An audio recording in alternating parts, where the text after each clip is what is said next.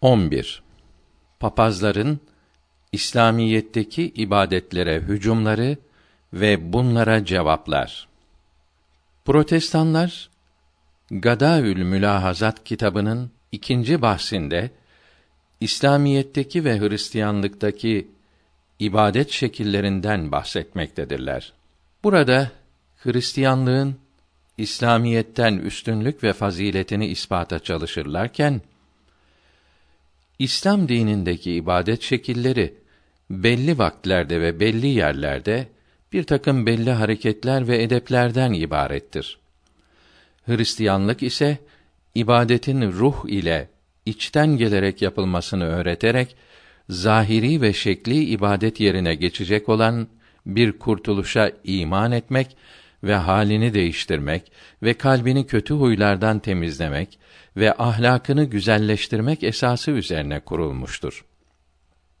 Halbuki günahkar kimselerin iman etmeleri ve tövbe ederek günahlarının affedilmesi hakkında Kur'an-ı Kerim'de açık ve sahih bir haber yoktur. Matta İncil'inde birinci babın 20. ayeti ve devamında Rabbin meleği Yusuf-i Neccar'a rüyada görünüp Meryem'in bir oğlu olacağını ve onu İsa yani kavmini günahlardan kurtarıcı diye isimlendireceksin diye bildirdiği halde Kur'an-ı Kerim İsa aleyhisselam'ın günahkarları kurtarıcı olduğundan hiç bahsetmeyerek sükût perdesiyle örtmesi bir tarafa diğer resuller gibi onu peygamberlik derecesine indirmektedir. İnsanın bulunduğu hal sadece cehil ve hatadan ibaret olsa bir peygamberin irşadı ona yetişir.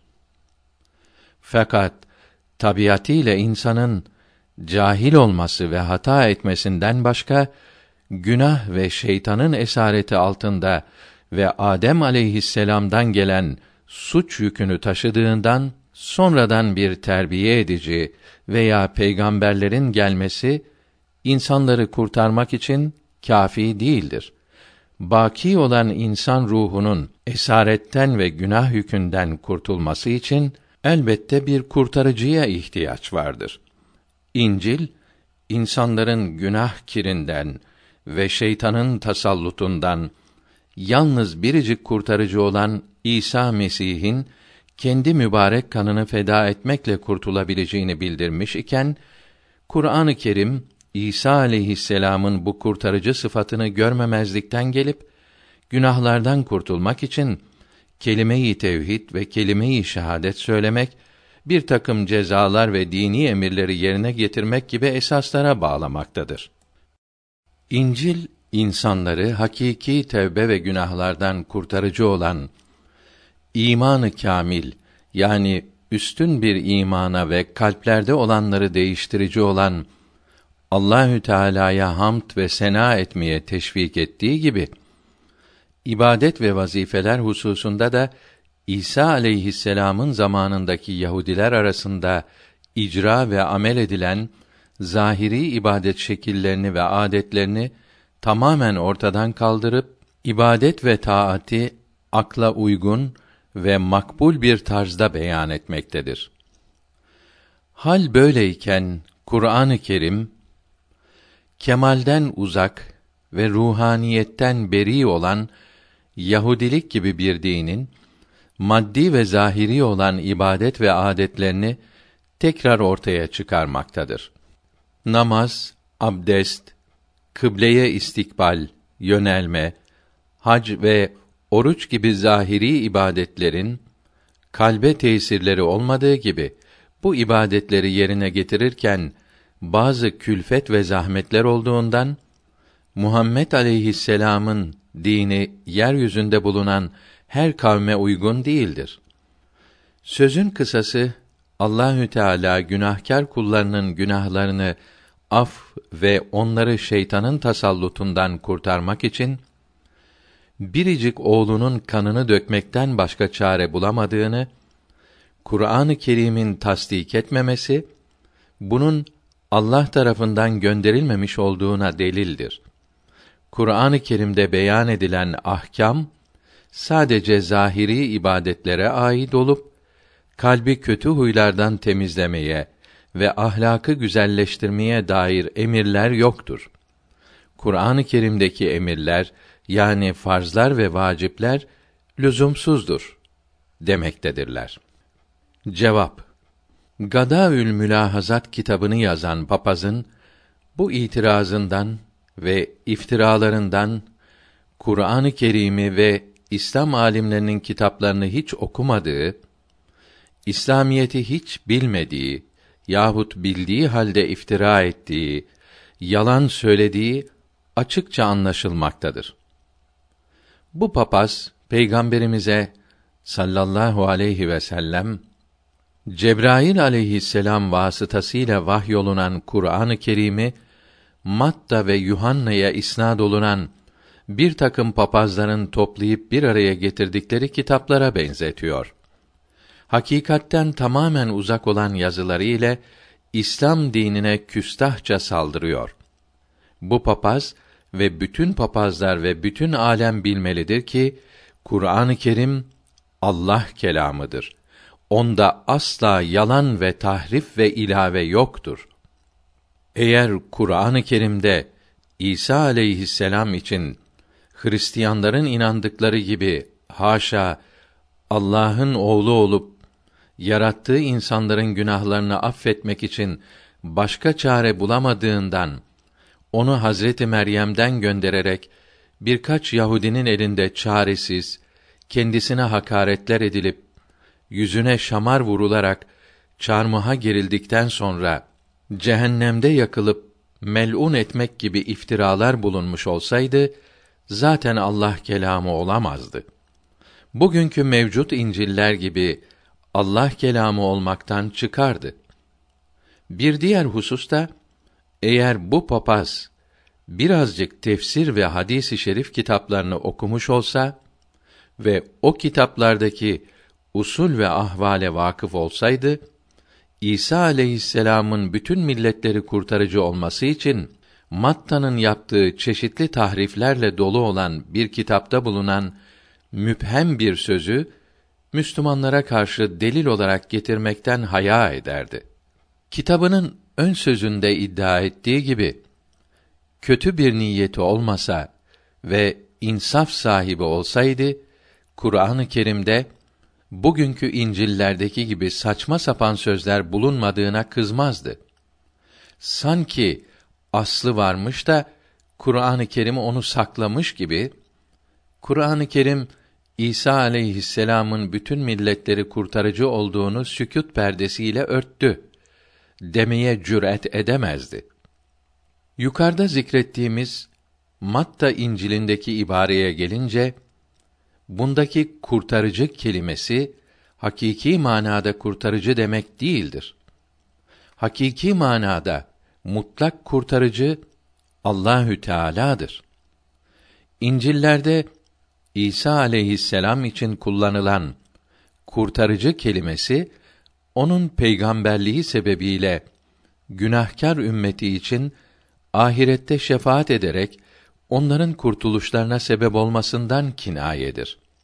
Yoksa İsa aleyhisselam kendisinin kurtarıcı olmadığını, aciz bir kul olup bütün güç ve kuvvetin şeriki ve benzeri olmayan ve varlığı mutlak lazım olan yani vacibül vücud olan Allahü Teala'nın olduğunu defalarca eshabına beyan buyurmuştur.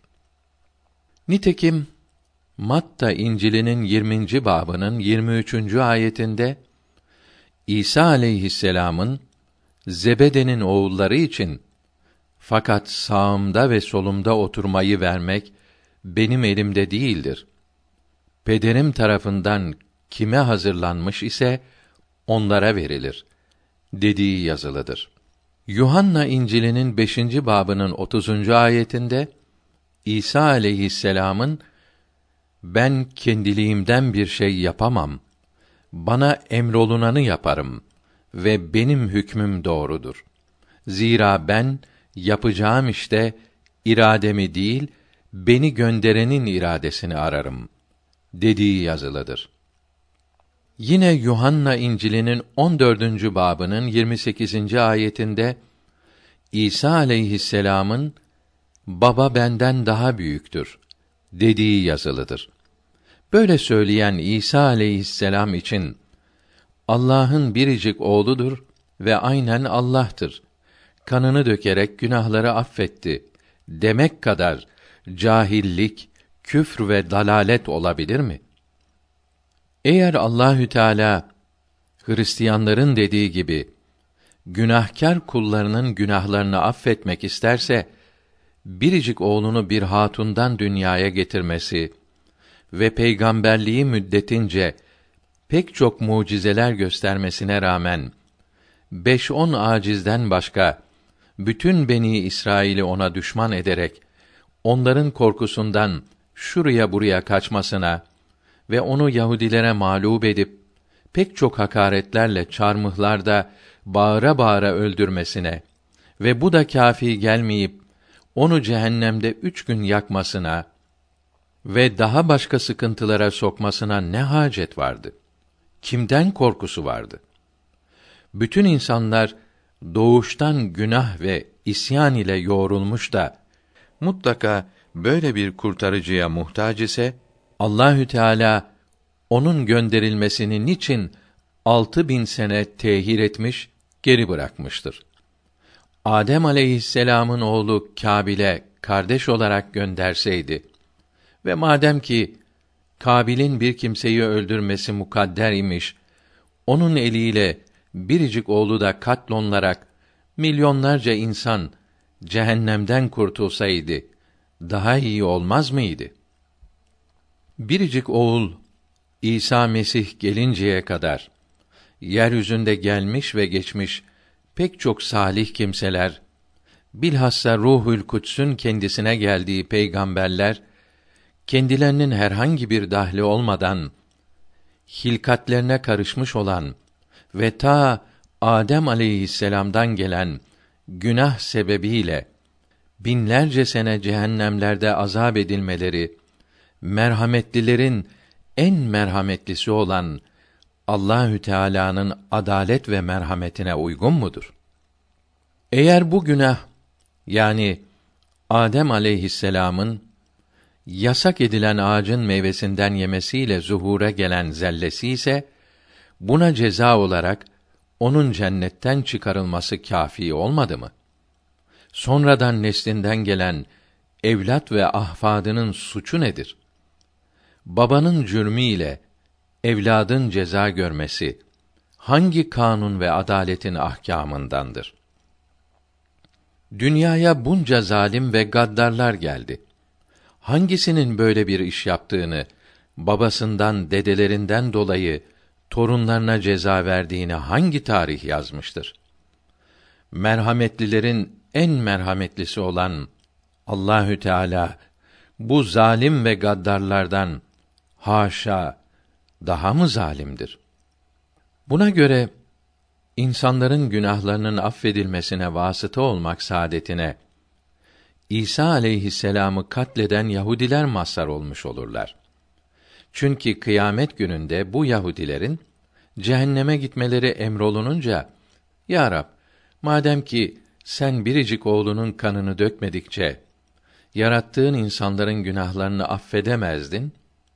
Bundan dolayı onu dünyaya gönderdin.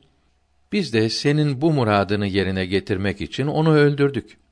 Eğer öldürmeseydik alemdeki bu kadar insan kurtulamayacaktı. Biz ancak senin iradeni yerine getirmek ve insanları cehennemden kurtarmak için onu öldürdük. Kötü olan katlişini yaparak herkesin nefretini kazandık. Bu kadar fedakarlığımıza karşı bize mükafat verileceği yerde ceza vermek senin adaletine yakışır mı derlerse mahşer ehli bile onlara merhamet etmez mi? Acımaz mı? Bir diğer hususta Adem aleyhisselam ilk insan olup henüz şeytanın düşmanlığını ve hıyanetini bilmez ve Allahü Teala'nın huzurundan kovulmuş şeytanın cennete girip de kendini idlal edeceğini hatıra getirmezken Tevrat'ta da yazılı olduğu gibi şeytan evvela Hazreti Havva'yı çeşitli hileler ile aldatmış ve yasak ağacın meyvesinden yedirmişti. Hazreti Havva da Adem aleyhisselamın bilmeyerek zelle işlemesine sebep olmuştu. Bu hata Allahü Teala'nın indinde çok büyük olmuş ve yalnız Adem aleyhisselamın kendisine değil, ta biricik oğula gelinceye kadar bütün çocuklarına sirayet etmiş. Hepsinin cehennem ehli olmasını icap ettirmiş ve en son biricik oğlu dünyaya gelip kanını dökmedikçe affolunamamış.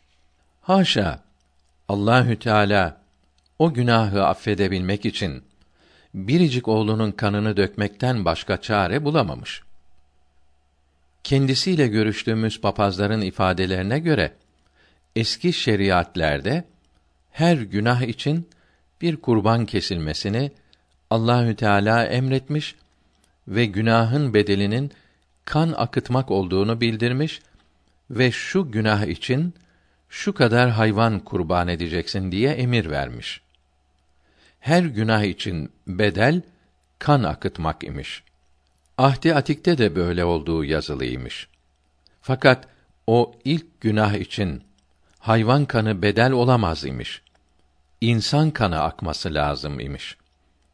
Yukarıda zikrettiğimiz İncil'in beyanına göre haşa Allahü Teala biricik oğlunu kurban etmekten başka çare bulamamış da günahkar kullarını affetmek için biricik oğlunu kurban etmiş ve insan kanı akıtarak onlara babalarından miras kalan o ilk günahı affetmiş.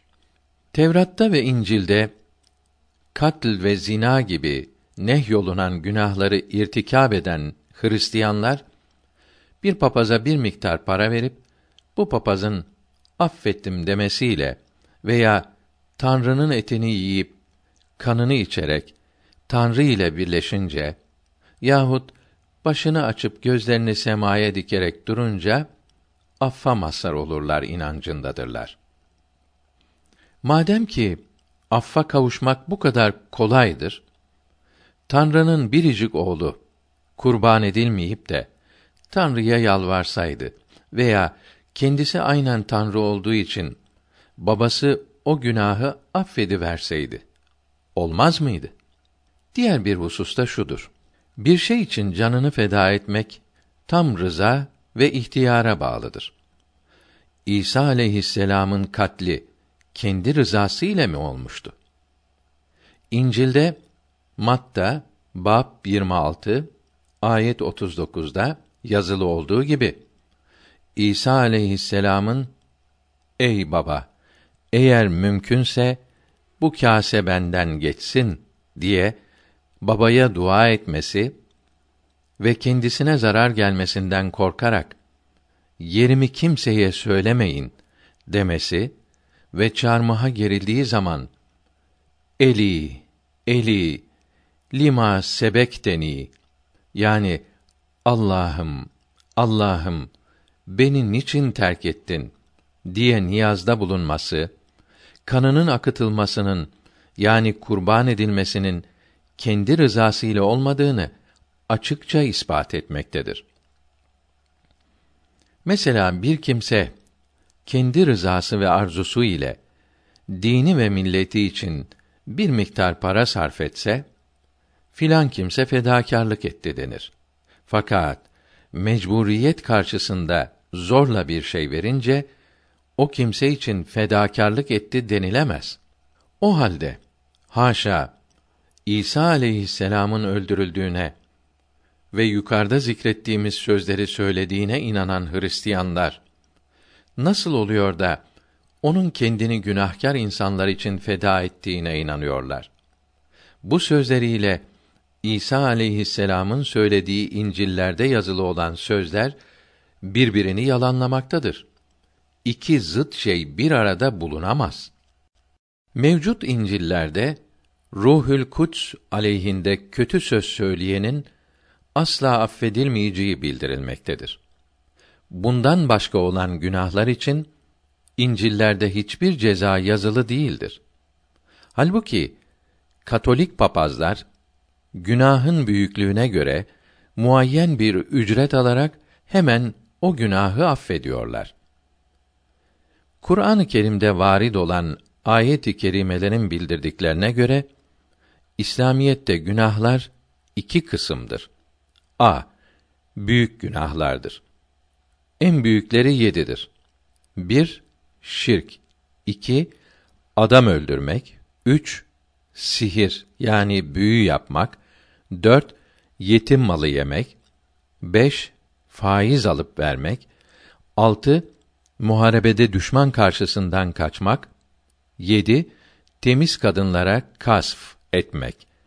Yani namussuz demek. B. Küçük günahlar.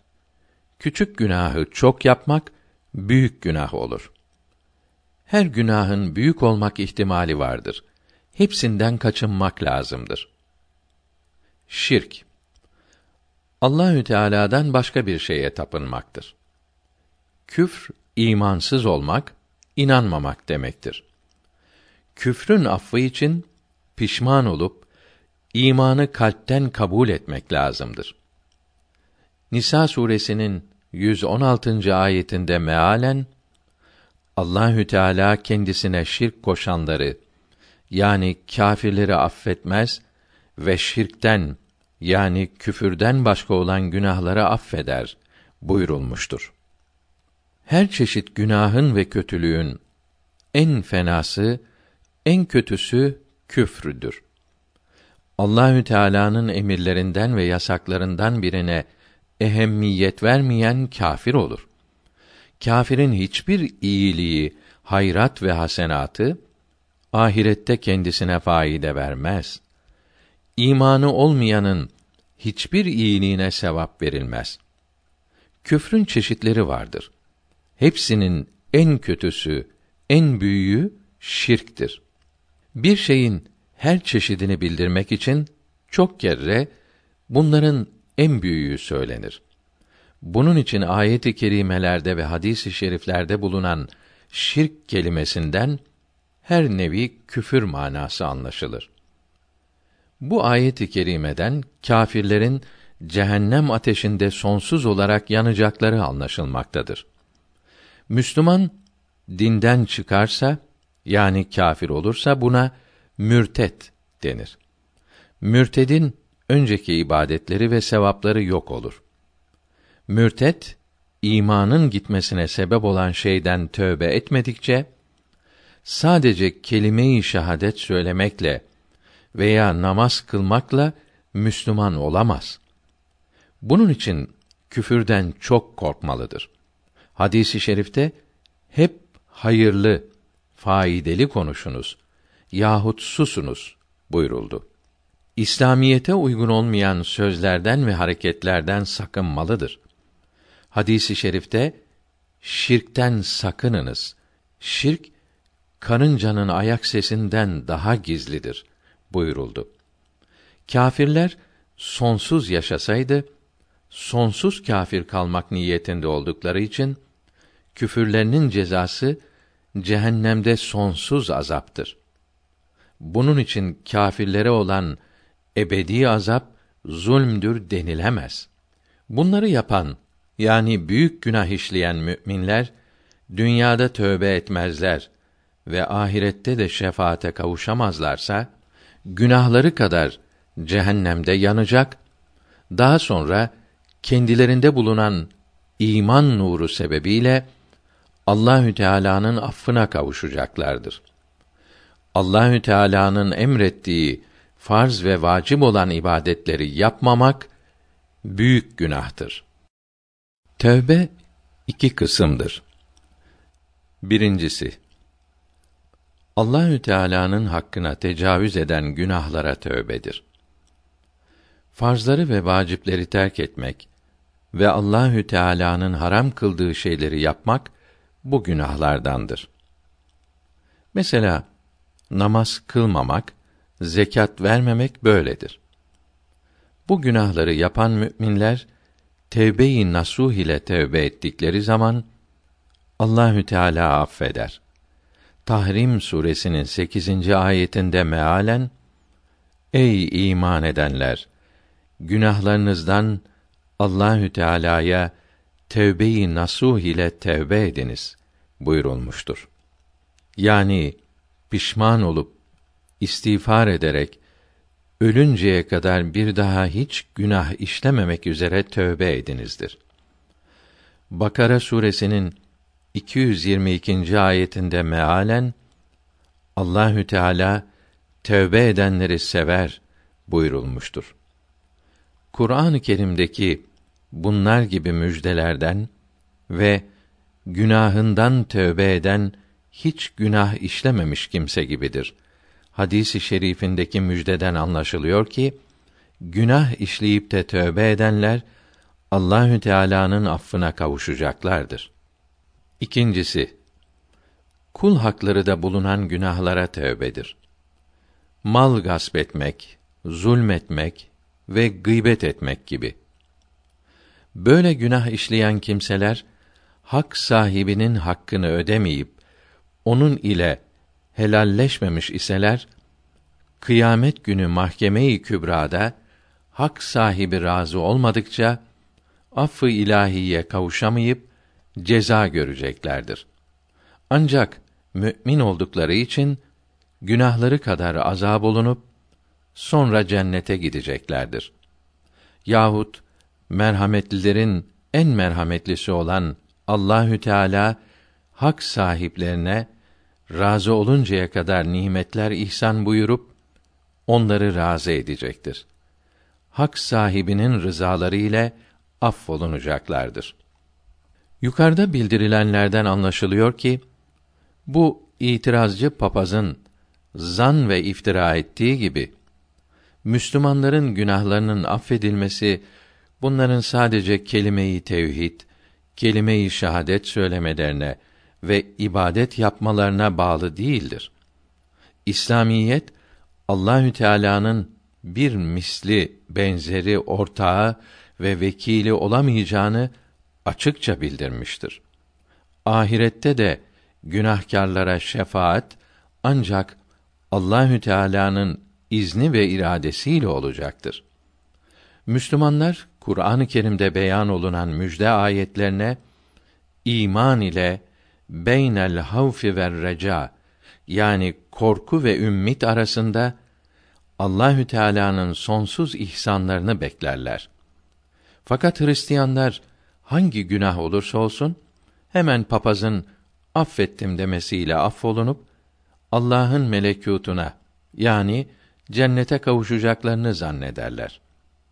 Şimdi bu iki itikattan hangisinin uluhiyetin şanına uygun ve ubudiyetin yani kulluğun edeplerine muvafık olduğu insaf ile düşünülmelidir. Gadaül Mülahazat kitabının 145. sayfasında Kur'an-ı Kerim Mesih'in kurtarıcılık sıfatından bahsetmeyerek onu bir peygamber derecesine indirmektedir. İnsanları büyük günahın esaretinden kurtarmış olan bu insanın semavi babasının arzusunu yerine getirmek için diğer insanlar uğruna canını feda eden bir zat olduğunu ve kurtarıcılığını inkar etmektedir. Siyer alimlerinin beyan ettiklerine göre kendi canını korumaları ve emirlerini yerine getirmeleri için başkalarının feda olunmasına razı olan bir zatın yani Muhammed aleyhisselam'ın hakiki ve en son kurtarıcı olduğunu bildirmiştir diyerek Kur'an-ı Kerim'e dil uzatmaktadır. Cevap İnsanların Adem aleyhisselam'dan beri günah ile doğup bu günahın esareti altında olduğu Hristiyanların sonradan uydurdukları bir sözdür. İncillerde böyle bir ibare yoktur. Bu işin halli için kafa yormak abestir. İslamiyet insanların zahirlerine, amel ve ibadetlerine yol gösterdiği gibi kalplerinin ve ruhlarının temizlenmesi yolunu da göstermiştir. Şuara suresinin 88. ve 89. ayetlerinde mealen kıyamet gününde ne mal ne evlat faide vermez.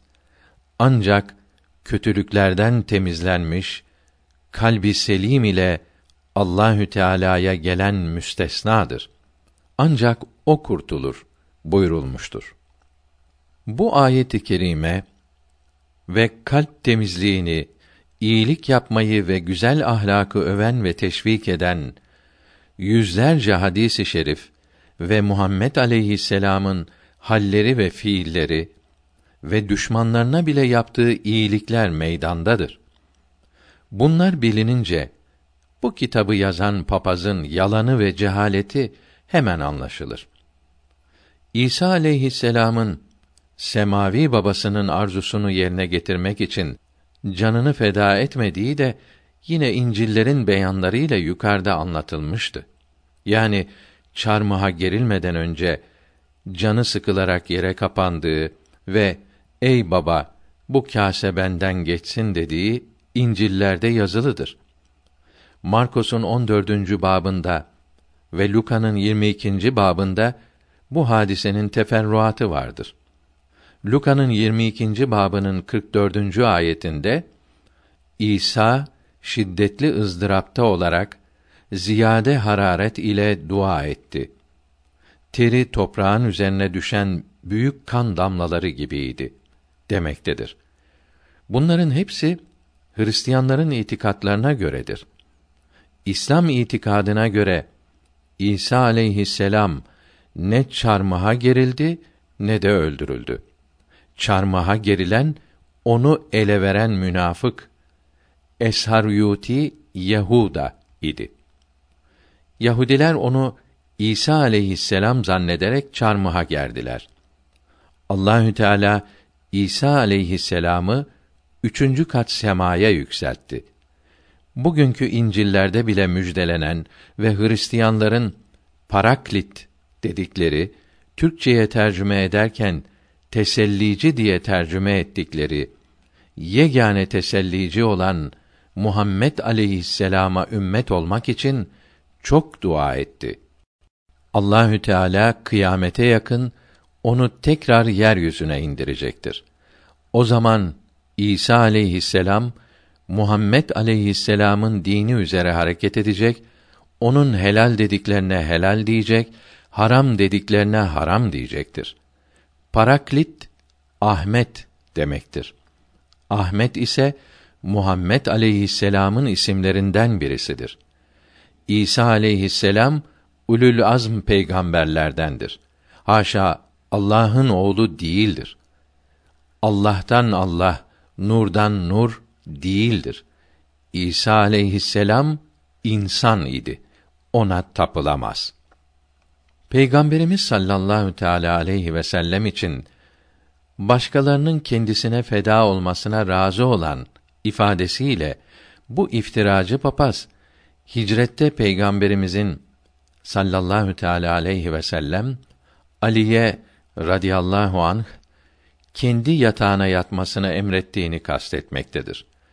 Böyle olduğunu bir aşağıdaki sayfede kendisi açıklayarak bununla güya İsa aleyhisselam'ın Hatemül Enbiya yani peygamberlerin sonuncusu Muhammed aleyhisselam'ın üzerine üstünlük ve faziletini göstermek istemiştir.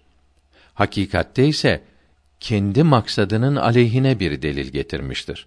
Çünkü aynı risalenin 29. sayfasında İsa Mesih Beni İsrail arasında ortaya çıkmış ve onları kendisini kabule hazır bulmuştu demektedir.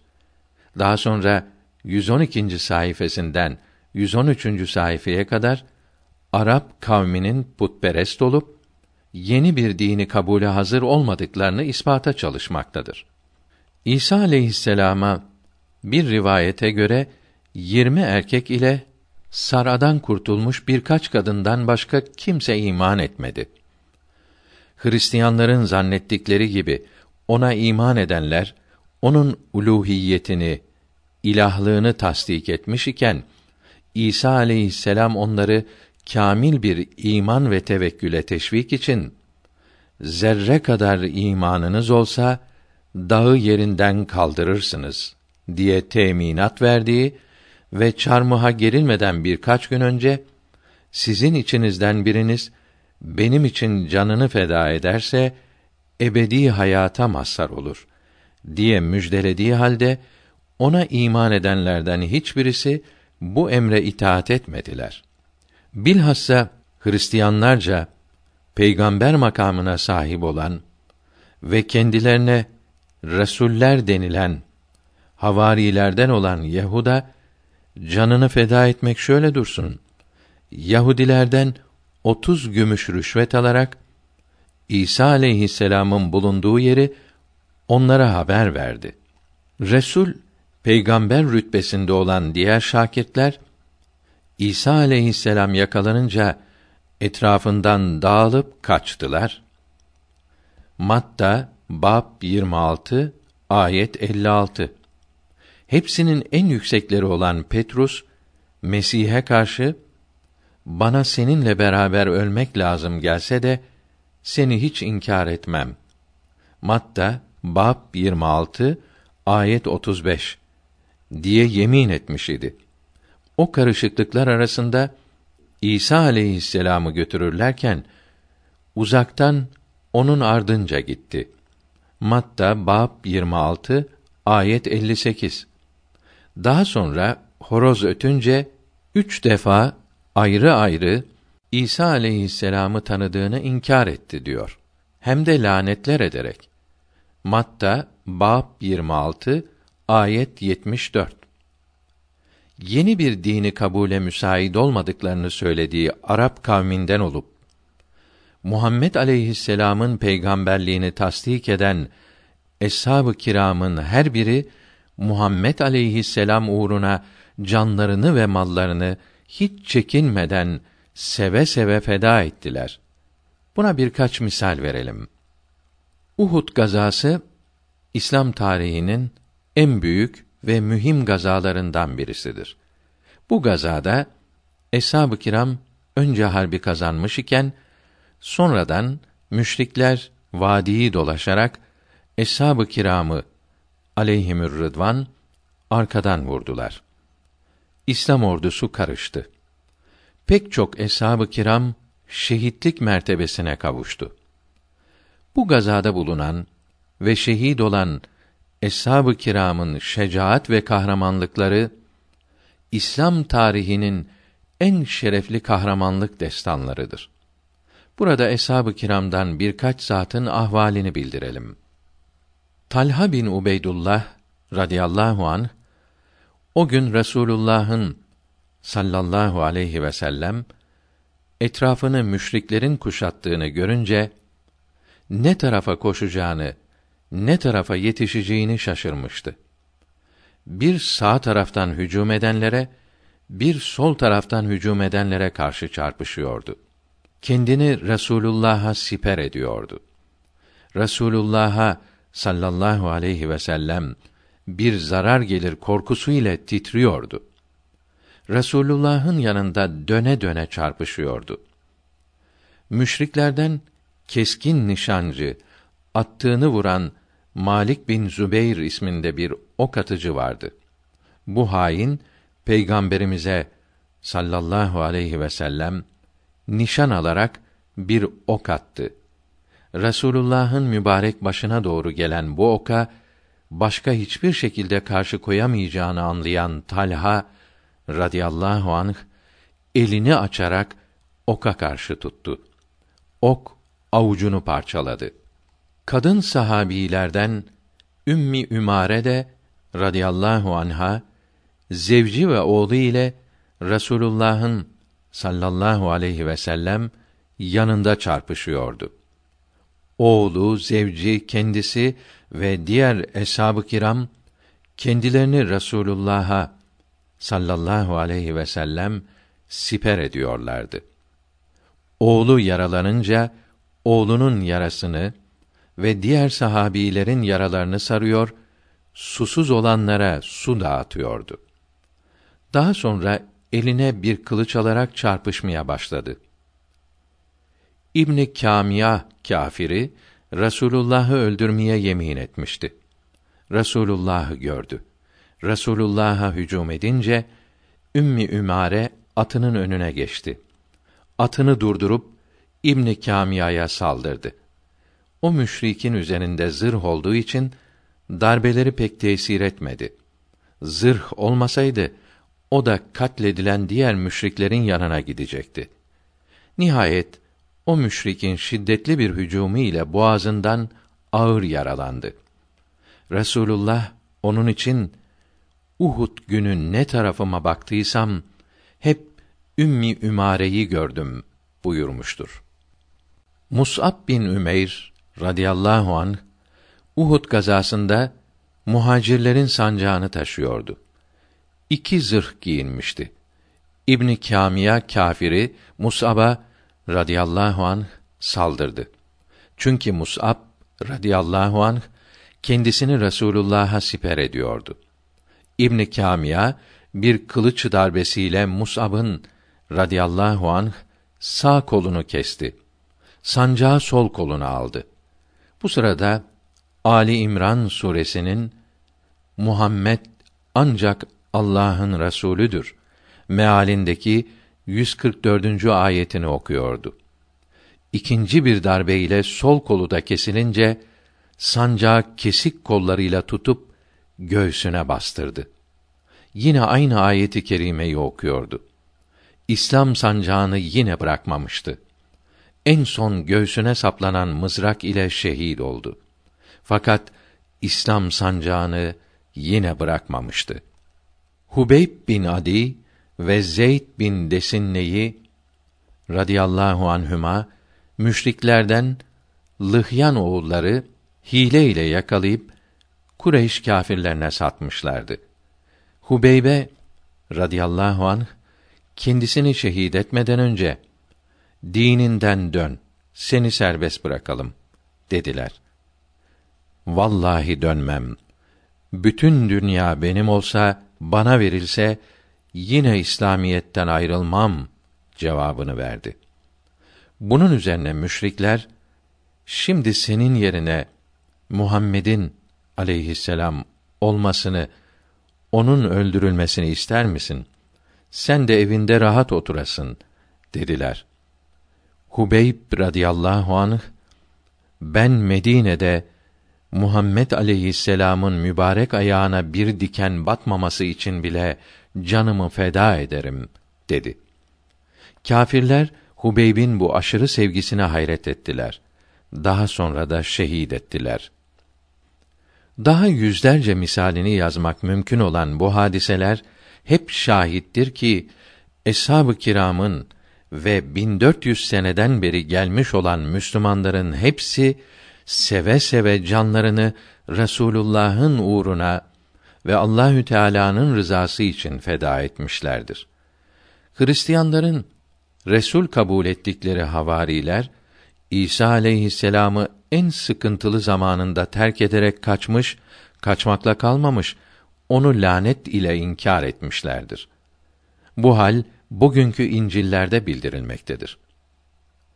Her şeyin en doğrusunu Allahü Teala bilir ki Hicret gecesi peygamberimizin sallallahu aleyhi ve sellem Aliye radıyallahu anh bu fedakarlığı tekliften maksadı bir gün gelir Hristiyanlar arasında niçin ahir zaman peygamberi yeni bir dini kabule hazır bir kavimden zuhur etmedi diyerek itiraz ederlerse böyle bir sual karşısında onları kıyamete kadar susturmak içindir.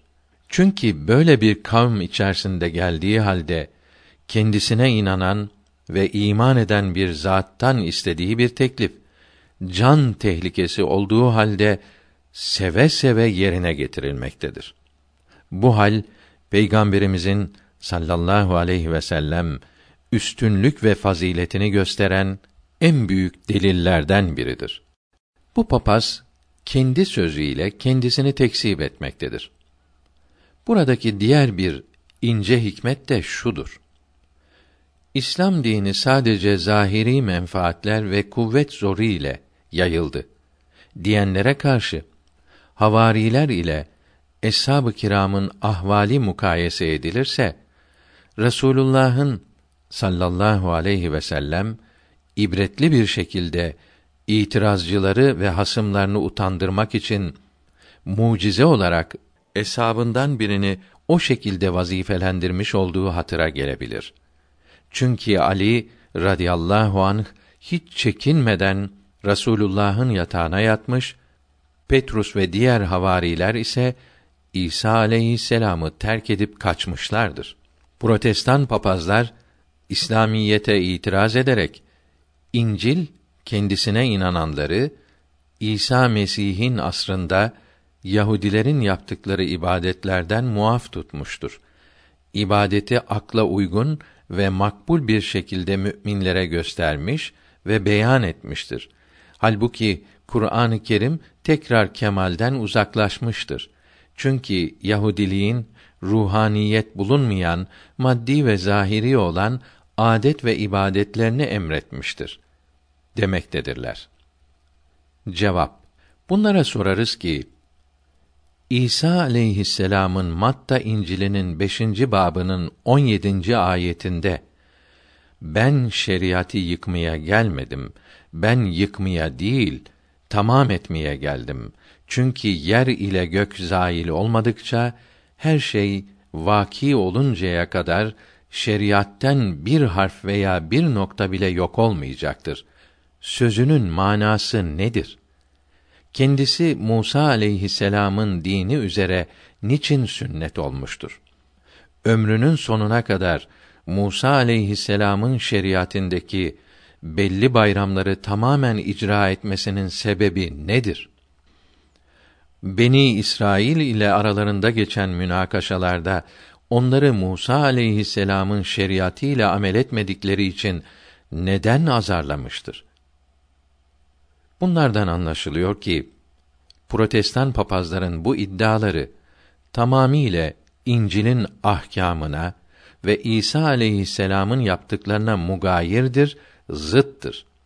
Kur'an-ı Kerim kemalden ve ruhaniyetten asla ari değildir. Bir dinin zahiri olan ibadetlerini yapmayan o dinin ruhaniyetinden istifade edemez. Bunun tafsilatı aşağıda beyan olunacaktır. Hristiyan papazların itirazlarının birincisi İslam dinindeki taharettir. İlk hedefleri, ilk hücum ettikleri mesele taharet meselesidir. Bu papaz İslamiyette abdest almak, halkın temizliği ve vücudun kirlerinin giderilmesi maksadına bağlı olmuş olsaydı bir şey denilemezdi. Fakat Allahü Teala için yapılan ibadetlerin sıhhati abdest almaya bağlanmış ve abdest ibadetin şartı kabul edilmiştir. Abdestsiz kılınan namazı Allahü Teala kabul etmez denilirse burası üzerinde düşünülecek bir yerdir. Çünkü Tevrat'ta Rab insanın baktığı gibi bakmaz. Zira insan zahire, Rab kalbe bakar denilmiş olduğundan namazdan evvel abdest almanın kalp temizliğine veya namazın hakikatine bir tesiri yoktur. Ayrıca namazın sıhhatine ve kabulüne de bir faydası olmadığı anlaşılmaktadır. Buna göre Kur'an-ı Kerim ibadetin aslı olan ihlas ve kalp huzurunu hiçbir faydası olmayan şekl ve adetler üzerine vaad etmiş olur. Bir diğer hususta ellerini ve ayaklarını yıkamak sıcak çöl memleketlerinde oturan ve yalın ayak gezen kimselere faydalı ve güzeldir. Fakat gayet nazik ve medeni olup soğuk memleketlerde yaşayıp ayağını çorap ve ayakkabı ile koruyan kimseler için abdest almak sıhhate zararlı olan bir mecburiyettir. Bilhassa kuzey kutup bölgelerinde yaşayan kimselere günde beş defa buzları kırıp yıkanmak ne kadar meşakkatli ve sıhhati gideren bir şeydir. Ne kadar adalet ve hakkaniyetten uzaktır. Kıbleye dönmek de Beni İsrail'i taklittir demektedir. Cevap Bilinmelidir ki İslam dini bütün dinlerin en kamil ve en tamam şeklidir. Yani zahiri ve batini olgunluğu kendinde cem eden bir tevhid dinidir. İnsanlara faydalı şeyleri emreden, zararlı şeylerden koruyan bir dindir. Onda insanlara zararlı olabilecek en küçük bir hüküm yoktur. Her hükmünde insanlar için maddi ve manevi nice faydeler vardır. İslamiyetin Allahü Teala tarafından gönderilmiş olduğunun açık bir delili de İslamiyette ne kadar zahiri ve şekli görünen ahkam varsa her birinin nice hakikatleri ve insanlar için faydeleri olmasıdır. İlm ve teknik ilerledikçe bunların faydeleri ortaya çıkmaktadır. Gözleri cehalet perdesiyle kapanmış olanlar bu hakikatleri idrak edememekte ve sadece zahire bakmaktadırlar. İsra suresinin 72. ayetinde mealen bu dünyada kalbi hakkı kabul etmeyecek şekilde kör olan kimse ahirette de kördür. Kurtuluş yolunu göremez buyurulmuştur. Ayet-i kerimede bildirilen kimseler böyle söyleyen papazlardır. İslamiyete uyan kimseler ahirette ihlaslarına göre mükafata kavuşacaklardır. Gözleri irfan nuru ile açılmış, bütün alemi kaplayan ilahi nimetten idrak ve anlayışları nispetinde nasip almış olan kimseler için ahirette yüksek dereceler vaad edilmiştir. Bu vaatler, bu nimetler ayet-i kerimelerde bildirilmiştir. Akıl ve irfan sahibi olan kimselerin burada yapacakları şey İslamiyetin emrettiği ibadetlere sıkı sıkıya bağlanmaktır.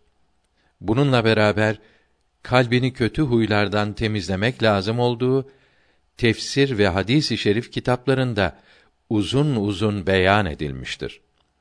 Binlerce ehli sünnet alimi de kitaplarında bildirmiştir. Ayrıca batın yolunu öğrenmek isteyenler Allahü Teala'ya kavuşturan yolun menbaaları ve rehberleri olan evliya-i kirama müracaat etmelidirler. Tefsir alimleri bildiriyorlar ki abdest ve taharet yani temizlik bu itirazcı papazında itiraf ve kabul ettiği şekilde zahiren bedenin sıhhatine çok faydeleri olduğu gibi manevi olarak da kalbin tasfiyesinin ve huzurunun bir işaretidir. Namaz Allahü Teala'nın huzurunda durmaktır. Allahü Teala'nın huzurunda durunca kalbin tasfiye edileceği açıktır. Kötülüklerden temizlenmemiş bir kalb ile Allahü Teala'nın huzuruna çıkılamaz. Nitekim dünya işlerinde de böyledir. Abdest almanın beden temizliği olduğu her gün beş kere bedendeki mikrop yuvalarını temizlediği meydandadır. Aklı ve ilmi olan herkes bunu bilmektedir. Abdestin kalbe kuvvet verdiğini, ruhu temizlediğini papazlar da biliyor. Mesela Riyadun Nasihinde abdestin faziletini anlatırken diyor ki: İmamı Cafer Sadık rahmetullahi aleyh Dipnot 1. Cafer Sadık 148 miladi 765'te Medine'de vefat etti. Nasihat vermek için bir rahibe geldi. Kapı geç açıldı. Sebebini sorunca rahip aralıktan seni görünce heybetinden çok korktum. Hemen abdest aldım. Tevrat'ta görmüştüm ki bir kimseden veya bir şeyden korkunca abdest almalıdır. Abdest insanı zarardan korur yazılıydı dedi. İmam nasihat verince hemen Müslüman oldu. Kalbi abdestin bereketiyle temizlendi. Üzeri pis, kirli olan bir kimse padişahın divanına girmek için bir yol ve bir ruhsat bulamaz. Bu da gösteriyor ki abdest ve taharet itirazcı papazın zannettiği gibi huzur ve ihlas için faydasız değildir. Şimal kuzey memleketlerinde yaşayan kimseler abdest almak istedikleri zaman yalnız sabahleyin sıcak su ile abdest alarak çoraplarını ve meslerini giyerler. Diğer dört vakitte abdestlerini tutarak namazlarını kılabilecekleri gibi abdestleri bozulduğu zaman mestleri üzerine meshederek abdest alabilirler. Böylece hem ayaklarını yıkamamış ve ayakları üşümemiş hem de namazlarını kılmış olurlar. Soğuk su kullanamayanlar sıcak odalarında toprak ile teyemmüm ederler. Protestan papazın iddia ettiği gibi günde beş defa buz kırmaya hiç lüzum yoktur. Onlar yemekten evvel günde üç defa ellerini yıkarken buzları kırdıkları için hasta mı oluyorlar? Bir kimsenin vücudunda hastalık olur da abdest almak yani su ile yıkanmak sıhhatine zararlı olursa teyemmüm edebilir. Çünkü asıl maksat sadece el, yüz ve ayak yıkamak değil, kalbin tasfiyesi yani Allahü Teala'nın huzuruna durmak için bir hazırlık ve Allahü Teala'yı hatırlamaktır. Zaruret hallerinde İslamiyet asla güçlük teklif etmez. Güçlüğü emretmez. Nitekim hadisi i şerifte dinde güçlük yoktur buyurulmuştur. Kur'an-ı Kerim'de Bakara suresinin 286. ayetinde mealen Allahü Teala insana gücü yetmeyeceği şeyi teklif etmez buyurulmuştur. Yani Allahü Teala bir nefse gücü yetebileceği, yapabileceği şeyi emreder. Yapamayacağını emretmez.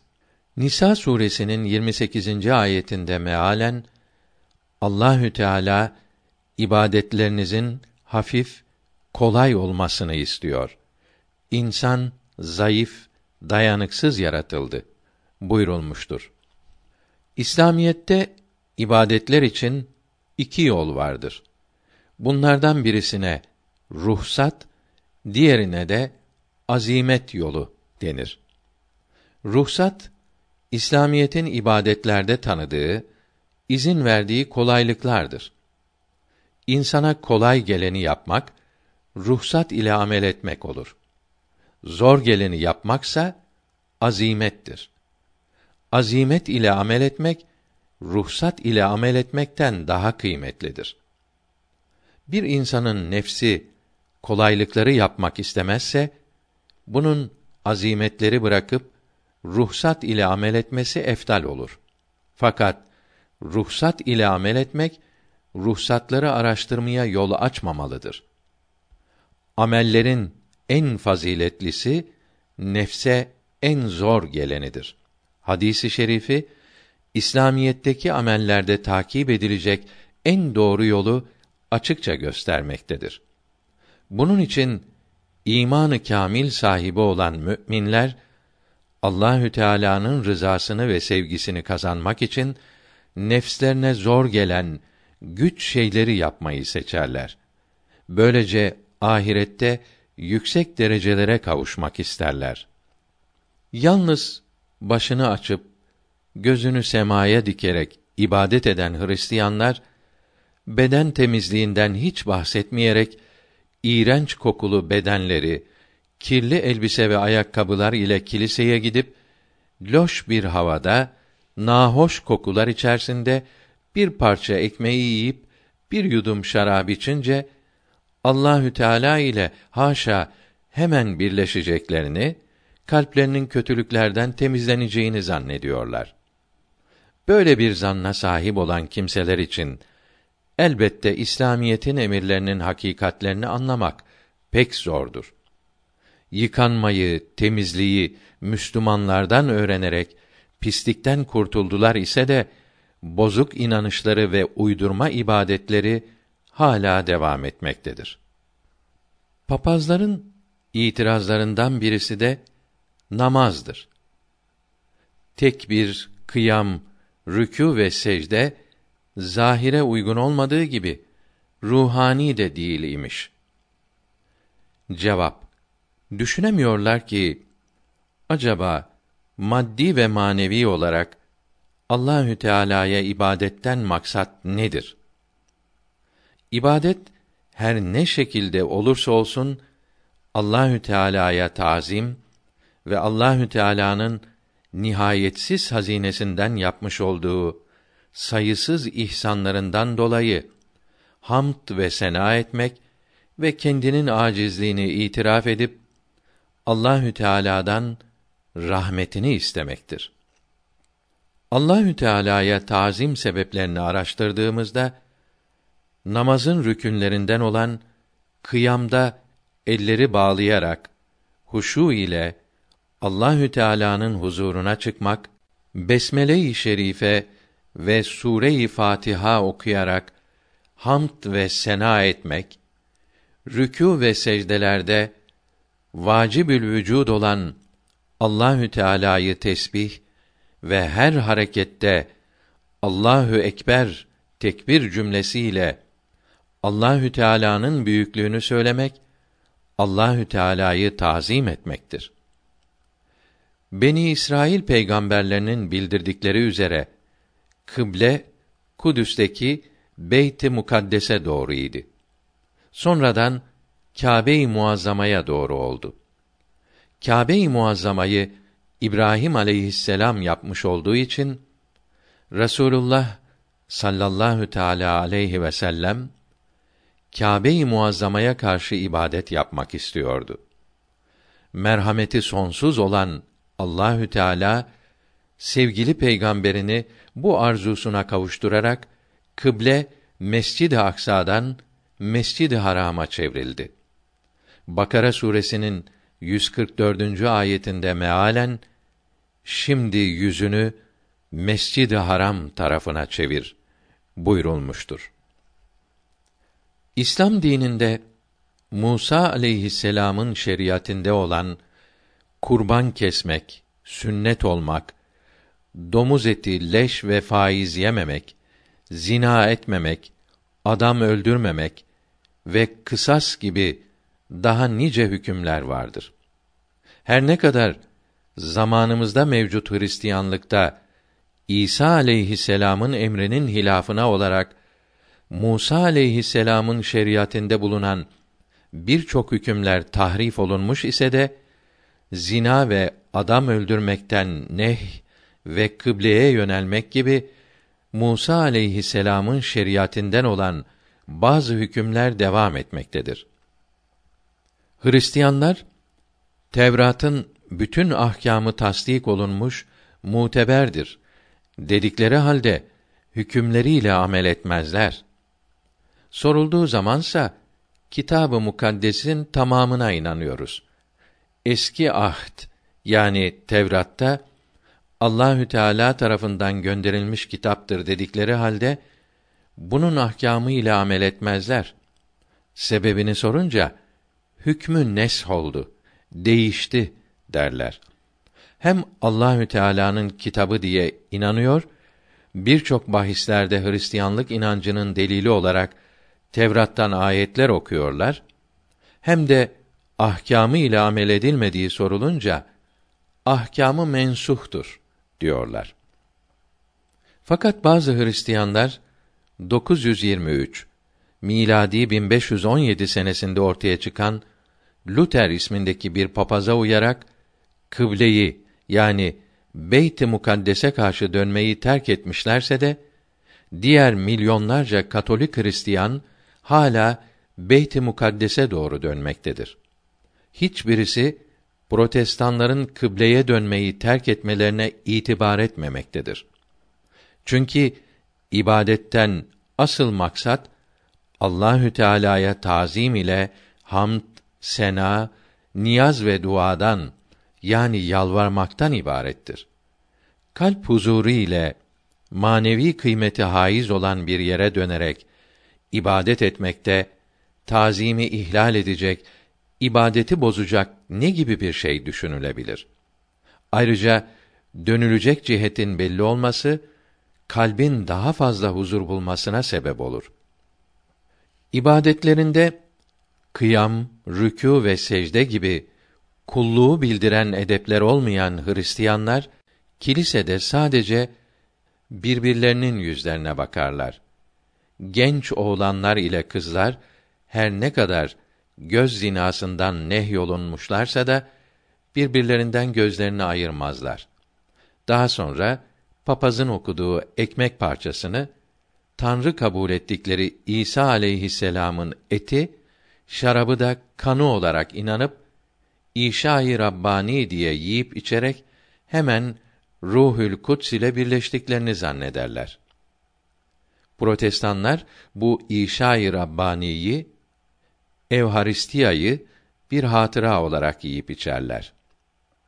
İbadetten maksat her şeyin yaratıcısı olan Allahü Teala'ya itaat ve tazimdir. Bu iki dinden hangisinde Allahü Teala'ya tazimin bulunduğu ortadadır. İslam dininde her gün beş farz namazdan önce ezan ve ikamet okunur. Müezzin yüksek sesle ezan okur. Yani Allahü ekber. Allahü Teala büyüktür. Ona bir şey lazım değildir. Kullarının ibadetlerine muhtaç değildir. İbadetlerin ona faydası yoktur. Bunu zihinlerde iyi yerleştirmek için bu kelime dört kere söylenir. Eşhedü en la ilahe illallah. Kibriyası, büyüklüğü ile ve kimsenin ibadetine muhtaç olmadığı halde ibadet olunmaya ondan başka kimsenin hakkı olmadığına şehadet eder, elbette inanırım. Hiçbir şey ona benzemez. Eşhedü enne Muhammeden Rasulullah. Muhammed aleyhisselam'ın onun gönderdiği peygamberi olduğuna, onun istediği ibadetlerin yolunu bildiricisi olduğuna şehadet eder, inanırım. Hayyâles salah, hayyâlel felah. Ey müminler, koşun felaha, saadete, koşun salaha, iyiliğe yani namaza. Allahü ekber. Ona layık ibadeti kimse yapamaz. Herhangi bir kimsenin ibadetinin ona layık, yakışır olmasından çok büyüktür, çok uzaktır. La ilahe illallah. İbadete karşısında alçalmaya müstehak olan, hakkı olan ancak odur. Ona layık bir ibadeti kimse yapamamakla beraber ondan başka kimsenin ibadet olunmaya hakkı yoktur diyerek müminleri namaza davet eder. İnşirah suresinin dördüncü ayetinde Allahü Teala Habibi Muhammed aleyhisselam için mealen senin ismini şarkta, garpta, yer küresinin her yerinde yükseltirim buyuruyor. Garba doğru bir tul derecesi 111,1 kilometre gidilince namaz vaktleri dört dakika gecikiyor. Her 28 kilometre gidişte aynı vaktin ezanı birer dakika sonra tekrar okunmaktadır. Böylece yeryüzünün her yerinde her an ezan okunmakta, Muhammed aleyhisselam'ın ismi her an her yerde işitilmektedir. 24 saat içerisinde onun isminin söylenilmediği bir an yoktur. Hristiyanların kiliseye davetleri ise çan çalmakla olur. Müslümanların ibadete davet şekliyle Hristiyanların davet şeklinden hangisinin Allahü Teala'yı tazim ettiği ve ruhani olduğu meydandadır. Müslümanlar ezandan sonra namaz kılarlar. Namaza başlamadan önce namazın icap ettirdiği şartlar vardır. Bunlar altıdır. Bunlardan biri bulunmazsa namaz sahih olmaz. 1. Hadesten taharet. Abdesti olmayanın abdest azalarını güzelce yıkamasıdır. Yahut cünüp olanın gusletmesidir. 2. Necasetten taharet. Bedenini ve elbisesini ve namaz kıldığı mahalli görünen maddi pisliklerden temizlemektir. 3. İstikbali kıble. Kâbe-i Muazzama tarafına dönmektir. Kıble cihetini anlamak için güneşi gören toprağa bir çubuk dikilir yahut bir ipucuna anahtar, taş gibi bir şey bağlanıp sarkıtılır. Takvim yaprağında yazılı kıble saati vaktinde çubuğun ipin gölgeleri kıble istikametini gösterir. Gölgenin güneş bulunduğu tarafı kıble ciheti olur. 4. Setre avret. Gerek erkeklerin ve gerekse kadınların namaz kılarken İslamiyetin bildirdiği avret yerlerini örtmeleridir. Avret yerlerini her yerde her zaman başkalarının yanında örtmek farzdır, lazımdır. 5. Vakt. Her milletin bazı ibadetlerinde muayyen vakti olduğu gibi Müslümanların namazlarını da Allahü Teala belli vaktlere tahsis etmiştir. Vakti gelmeden evvel ezan okumak büyük günahtır ve kılınan namaz sahih olmaz. 6. Niyet. Kılacağı namazın ismini ve vaktini bilmek ve herhangi bir dünyevi sebep ile değil, ancak Allahü Teala'nın emri ve rızası için olduğunu bilmektir. Hristiyanlar kiliseye yıkanmadan gitmektedirler. Pis kokuları ile birbirlerini rahatsız etmektedirler. Belli bir cihete dönerek kalp huzuru ile Allahü Teala'ya ibadetleri olmadığı için hep birbirlerine bakmaktadırlar. Müslümanların ibadetler için olan şartları ile Hristiyanların ibadetleri karşılaştırılırsa hangisinin daha ruhani ve kulluğa uygun olduğu belli olur. Şimdi namazın rükünlerinin ne olduğunu beyan edelim. 1. İftitah tekbiri. Bir Müslüman namaz kılmaya başlarken önce ellerini kaldırıp Allahü Teala'dan gayrı her şeyi kalbinden çıkararak kalp huzuru ile Allahü Teala'nın huzuruna çıktığını hatırlayarak Allahü ekber der. Bunun manası Allahü Teala zihne gelen her şekilden ve hayallerden ve mahluklara benzemekten uzak ve kamillikle vasfolunan her şeyden daha büyüktür demektir. 2. Kıyam tam bir huşu ve edep ile Allahü Teala'nın huzurunda ellerini bağlayıp ayakta durmaktır. 3. Kıraat Allahü Teala'nın ismi şerifi ile Fatiha-i Şerifi okumaktır ki daha önce meali şerifini bildirdiğimiz gibi Allahü Teala'ya hamdü sena ve tazim ile hidayet ve selamet için duadır. Kıyamda Fatiha-i Şerife ile birlikte bir sure veya ayetler okunur. 4. Rükû Bir kere eğilerek ellerini diz kapaklarına bağlayarak sırtını ve başını düz tutmaktır.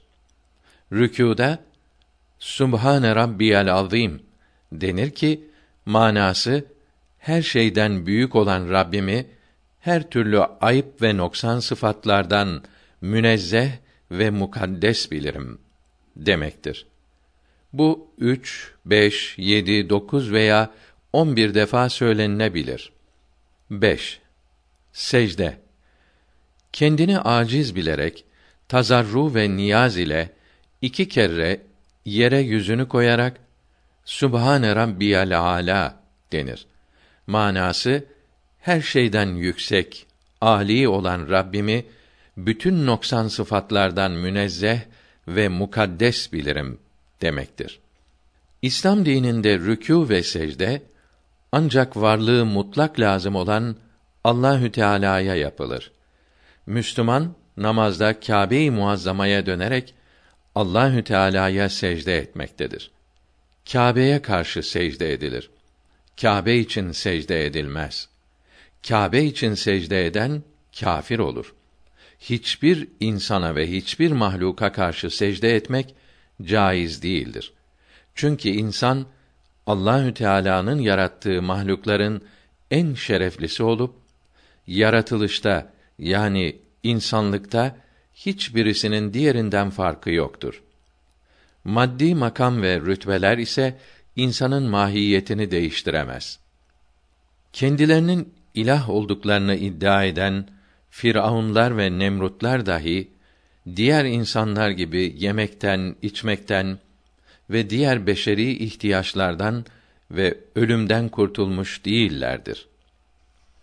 Allahü Teala'nın insanlar içerisinden seçmiş olduğu kulları olan peygamberler aleyhisselam da sıfat-ı beşeriyede diğer insanlarla aynıdır. Yani onlar da yerler, içerler, soğukta üşürler. Ancak Allahü Teala onlara hususi nimetler ve çeşitli mucizeler ihsan etmiştir. Hiçbir salih kul peygamber derecesine kavuşamaz. Peygamberler masumdurlar. Asla günah işlemezler. Bazı peygamberlerden zelle sadır olmuştur. Zelle günah demek değildir. Bir işi en güzel şekilde yapmamak demektir. Güzeldir fakat en güzel değildir. Yüzünü yere koymak yani secde ederek tazim etmek kişinin kendi zilletini, aşağılığını ve tazim ettiği zatın şanının büyüklüğünü ve yüceliğini itiraf etmektir. Böyle bir tazim ise hakiki nimet verici ve kainatın yaratıcısı olan Allahü Teala'dan başkasına layık değildir. Hatta böyle tazimler şöyle dursun. Peygamber Efendimiz sallallahu aleyhi ve sellem eshab-ı kiramı aleyhimür rıdvan kendisi gelince ayağa kalkmaktan nehi buyurmuştu. Onun eshabı arasında kendisine tahsis edilmiş herhangi bir oturma yeri, taht, sedir gibi bir şeyi de yoktu. Peygamberimiz sallallahu aleyhi ve sellem eshab-ı kiramın yanına geldiği zaman boş olan münasip bir yere otururdu. Kendisini tanımayanlardan o meclise gelenler kendisini bilemez. Rasulullah kimdir diye sorarlardı. Rasulullah sallallahu aleyhi ve sellem böyle hareket edince diğer aciz insanların ne yapması lazım olduğu düşünülmelidir. 6. Kadede teşehhüt miktarı oturmak. Başını ikinci secdeden kaldırınca iki diz üzerine oturup tahiyyat okumaktır. Tahiyyatın manası yapılan bütün tazimler, hürmetler ve ibadetler Allahü Teala'ya mahsustur. Ve ey Nebi Zişan, selamet ve Allah'ın rahmeti ve bereketi senin üzerine olsun. Selamet bizim üzerimize ve bütün salih kulların üzerine olsun. Ben şehadet ederim ki Allahü Teala'dan başka kendisine ibadet edilip tapınılacak ilah yoktur ve Muhammed aleyhisselam Allahü Teala'nın kulu ve resulüdür. İşte Müslümanların günde beş defa eda etmekle mükellef oldukları farz namazların altı rüknü temel direği bunlardır. Adem aleyhisselam'dan beri her peygamberin ümmetine günde bir vakit namaz kılmak emrolunmuş idi. Namazın en kamil şekli ancak ahir zaman peygamberine emr ve ihsan buyurulmuştur. Namazın rükünleri olan bu amellerde Allahü Teala'nın uluhiyetine ve tazime noksanlık olacak bir şey var mıdır? Ne gariptir ki İslamiyette rükünleri ve şartları açıkça bildirilen ibadetlerin ruhani olmadığını iddia eden protestanların vaftiz, kurban, İşa-i Rabbani ve İncil kıraatinden başka ibadetleri yoktur. Müslümanların namazı ruhani değilmiş de Hristiyanların bu ibadetleri ruhaniymiş.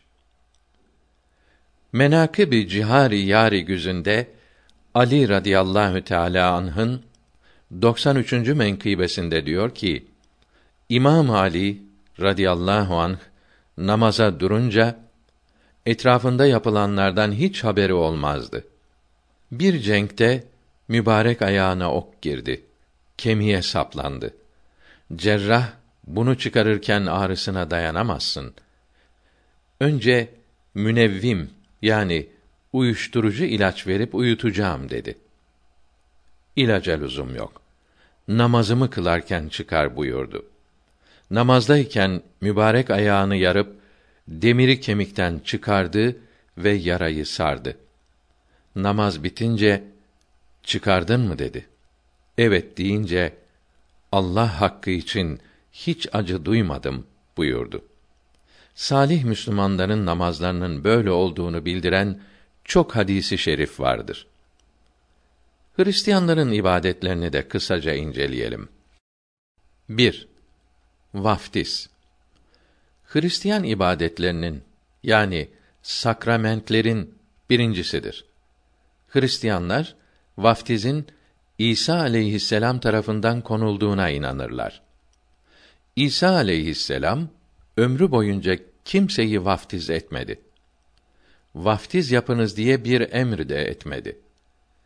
Hristiyan olmak için ve bir kiliseden diğerine geçmek için vaftiz yapılmasının şart olduğuna inanan Hristiyanlar vaftizi baba, oğlu, Ruhül Kuds adına yaparlar. Hristiyanlara göre vaftiz İsa aleyhisselam'ın manevi vücudu yani ilahlığı ile maddi vücudunun birleşmesi ve Ruhül Kuds ile yeniden doğuştur. Asli günah dedikleri ta Adem aleyhisselam'dan geldiğine inandıkları suçun vaftizle affedileceğine inanırlar. Vaftiz kilisede yapılır. Kiliseler arasında vaftizin yapılışı birbirinden farklıdır. Bazıları kutsiyetine inanılan bir suya daldırarak, bazıları su serperek, bazıları da başına su dökmek suretiyle vaftiz yaparlar. Vaftiz yapılacak kimsenin yaşı da kiliseler arasında değişiktir. Hristiyanlar vaftiz yapılmadan ölenin günahkar olarak öldüğüne inanırlar. Burada ruhaniyete ait hiçbir şey yoktur. 2. Kurban İşai Rabbani veya Evharistiya Bunun tafsilatını yukarıda zikretmiştik.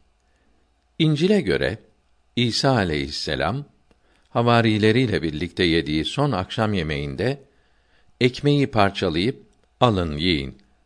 Bu benim etimdir diyerek havarilere verdi.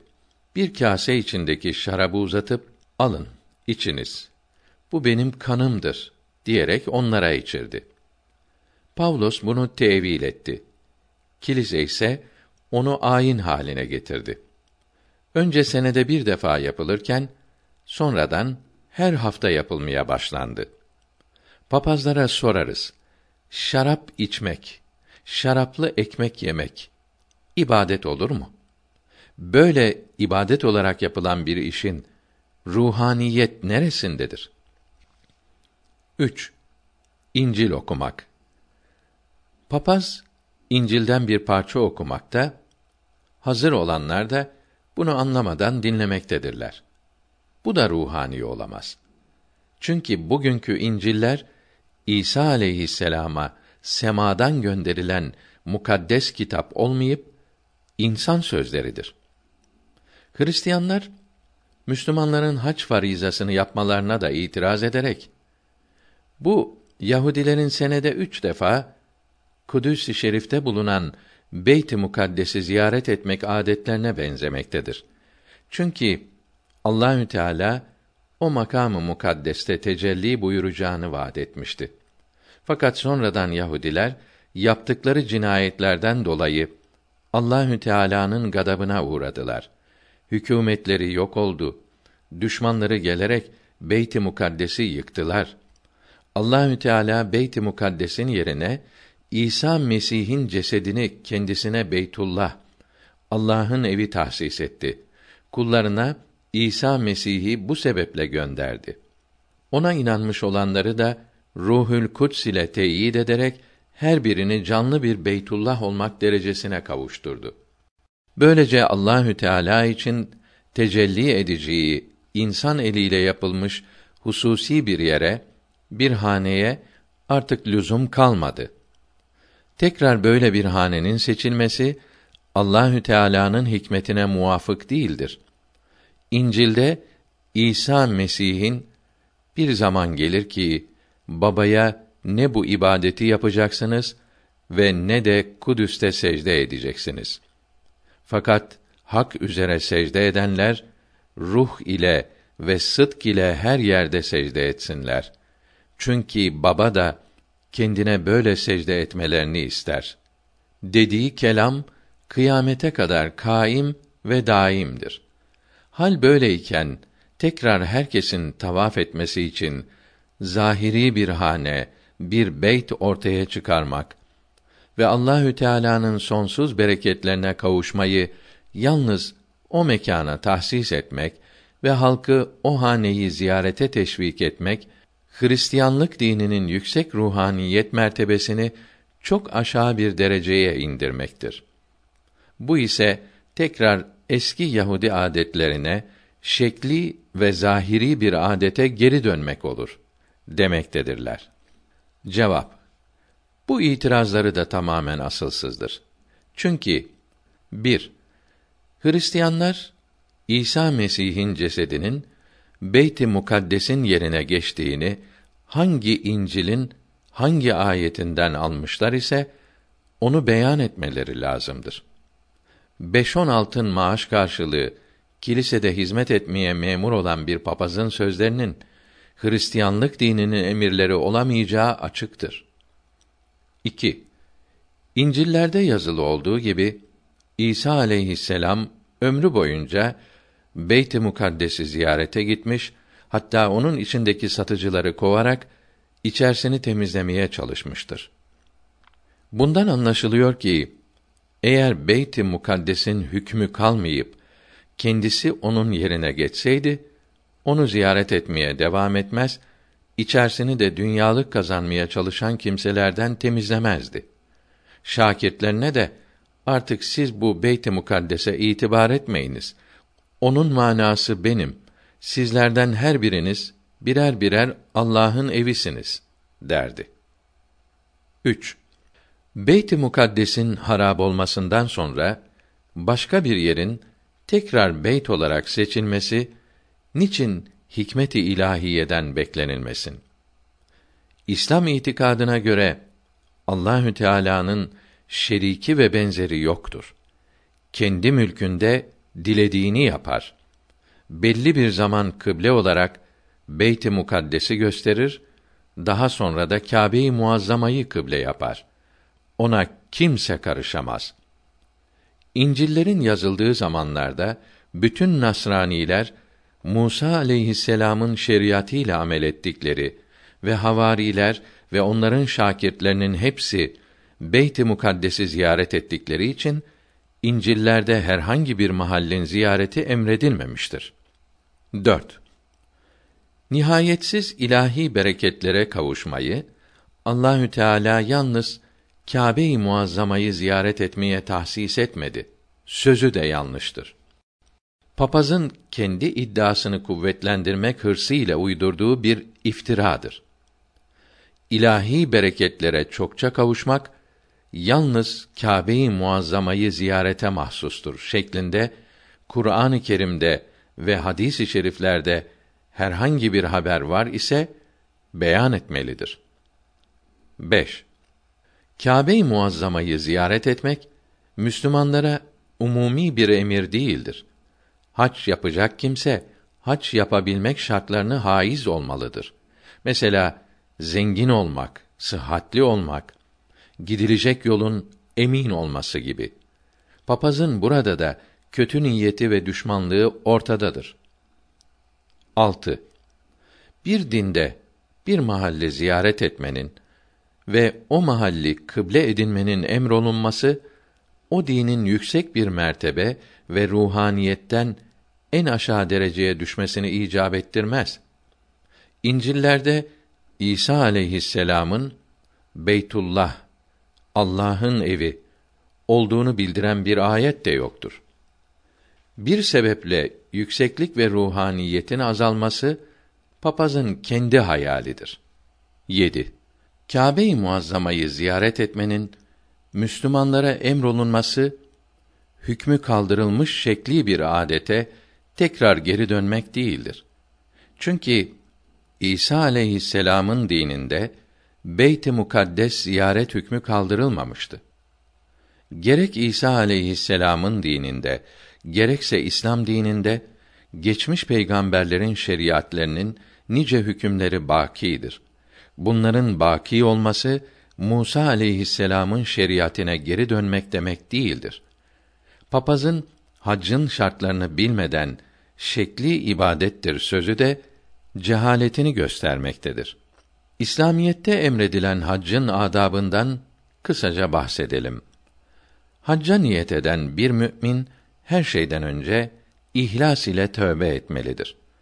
Üzerinde kul hakları varsa ödemeli, emanetleri sahiplerine vermelidir. Hacca gidip gelinceye kadar ailesinin ihtiyacı olan nafakayı hazırlamalıdır. Kâbe-i Muazzama'ya gidip gelinceye kadar icap eden yol parasını helal maldan olarak yanına alması ve kendisine hayırlı yol arkadaşları bulması ve içlerinden huyu en güzel, ilmi ve tecrübesi en çok olanı emir tayin edip onun sözlerine itaat etmesi ve onun tedbirlerini yerine getirmesi lazımdır. Ayrıca yolun emniyetli olması, canının ve malının helak edilme korkusu olmaması lazımdır. Yol emniyeti olmaz ise hacca gitmek farz olmaz. Haccın farzları üçtür. 1.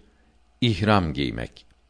Mekke-i Mükerreme'ye yaklaşıldığı zaman mikat denilen belli yerlerde veya daha evvel hacılar elbiselerini çıkarıp ihrama bürünürler.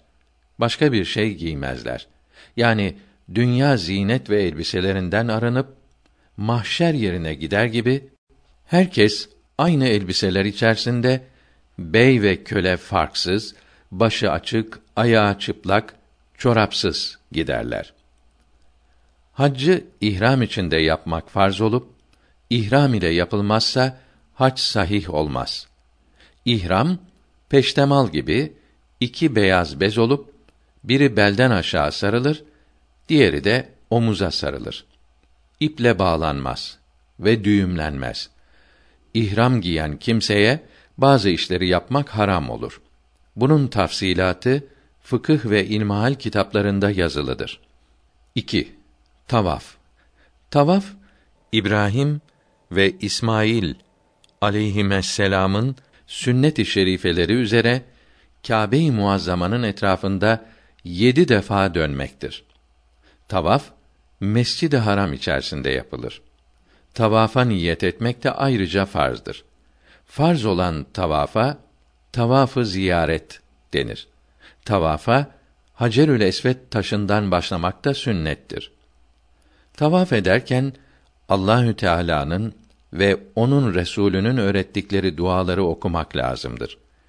Okunan duaların manayı şerifleri Allahü Teala'yı en güzel şekilde tazim ederek ondan rahmetini istemektir.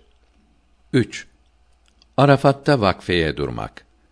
Büyük küçük, zengin fakir bütün Müslümanlar üzerlerinde sadece ihram olduğu halde mahşer ehline benzer bir şekilde Arefe günü yani Zilhicce ayının dokuzuncu günü öğle namazının vakti başladıktan ertesi gün fecr vaktine kadar Arafat meydanında bulunur ve Rahman olan Allahü Teala'dan af ve mağfiret isterler. Bundan bir gün evvel veya sonra Arafat meydanında bulunan kimsenin haccı sahih olmaz. Burada yüz binlerce Müslüman hep bir ağızdan telbiyeyi Arabi olarak okurlar. Telbiyenin manası buyur, emret. Ey varlığı mutlak lazım olan Allah'ım, emrine hazırım ve irade-i ilahiyene itaat ederim. Senin benzerin ve ortağın yoktur demektir. Haccın manevi cihetine gelince, erbabı olanlar haccın adabı ve farzları için nice manalar beyan etmişlerdir. Geçmiş dinlerde Allahü Teala'ya yaklaşmak için insanlardan uzaklaşıp dağlarda yalnız başına yaşanılırdı. Allahü Teala ümmeti Muhammed'e bu ruhbanlığı emretmeyip onun yerine haccı emretmiştir. Hac yapan kimsenin zihni ticaret gibi dünya meşgalelerinden uzak olup sadece Allahü Teala'yı düşünmektedir. Müslümanlar riya ve gösterişten uzak, ailesinden ve vatanından çıkarak bu vadiye ve bu sahraya düşünce dünyadan çıkıp mahşer yerini ve kıyamet hallerini hatırlar. Elbiselerinden soyunup beyaz ihrama girince kefenleriyle Allahü Teala'nın huzuruna gittiklerini düşünürler. Lebbeyk yani buyur Allah'ım buyur emrine hazırım derken duasının kabulüyle kabul edilmemesi korkusu içerisinde Allahü Teala'dan rahmetini ve mağfiretini istemektedirler. Harem-i Şerife yani Mescid-i Haram'a kavuşunca Beytullah'ı ziyaret için gelenlerin zahmetlerinin boşa gitmeyeceğini bilirler.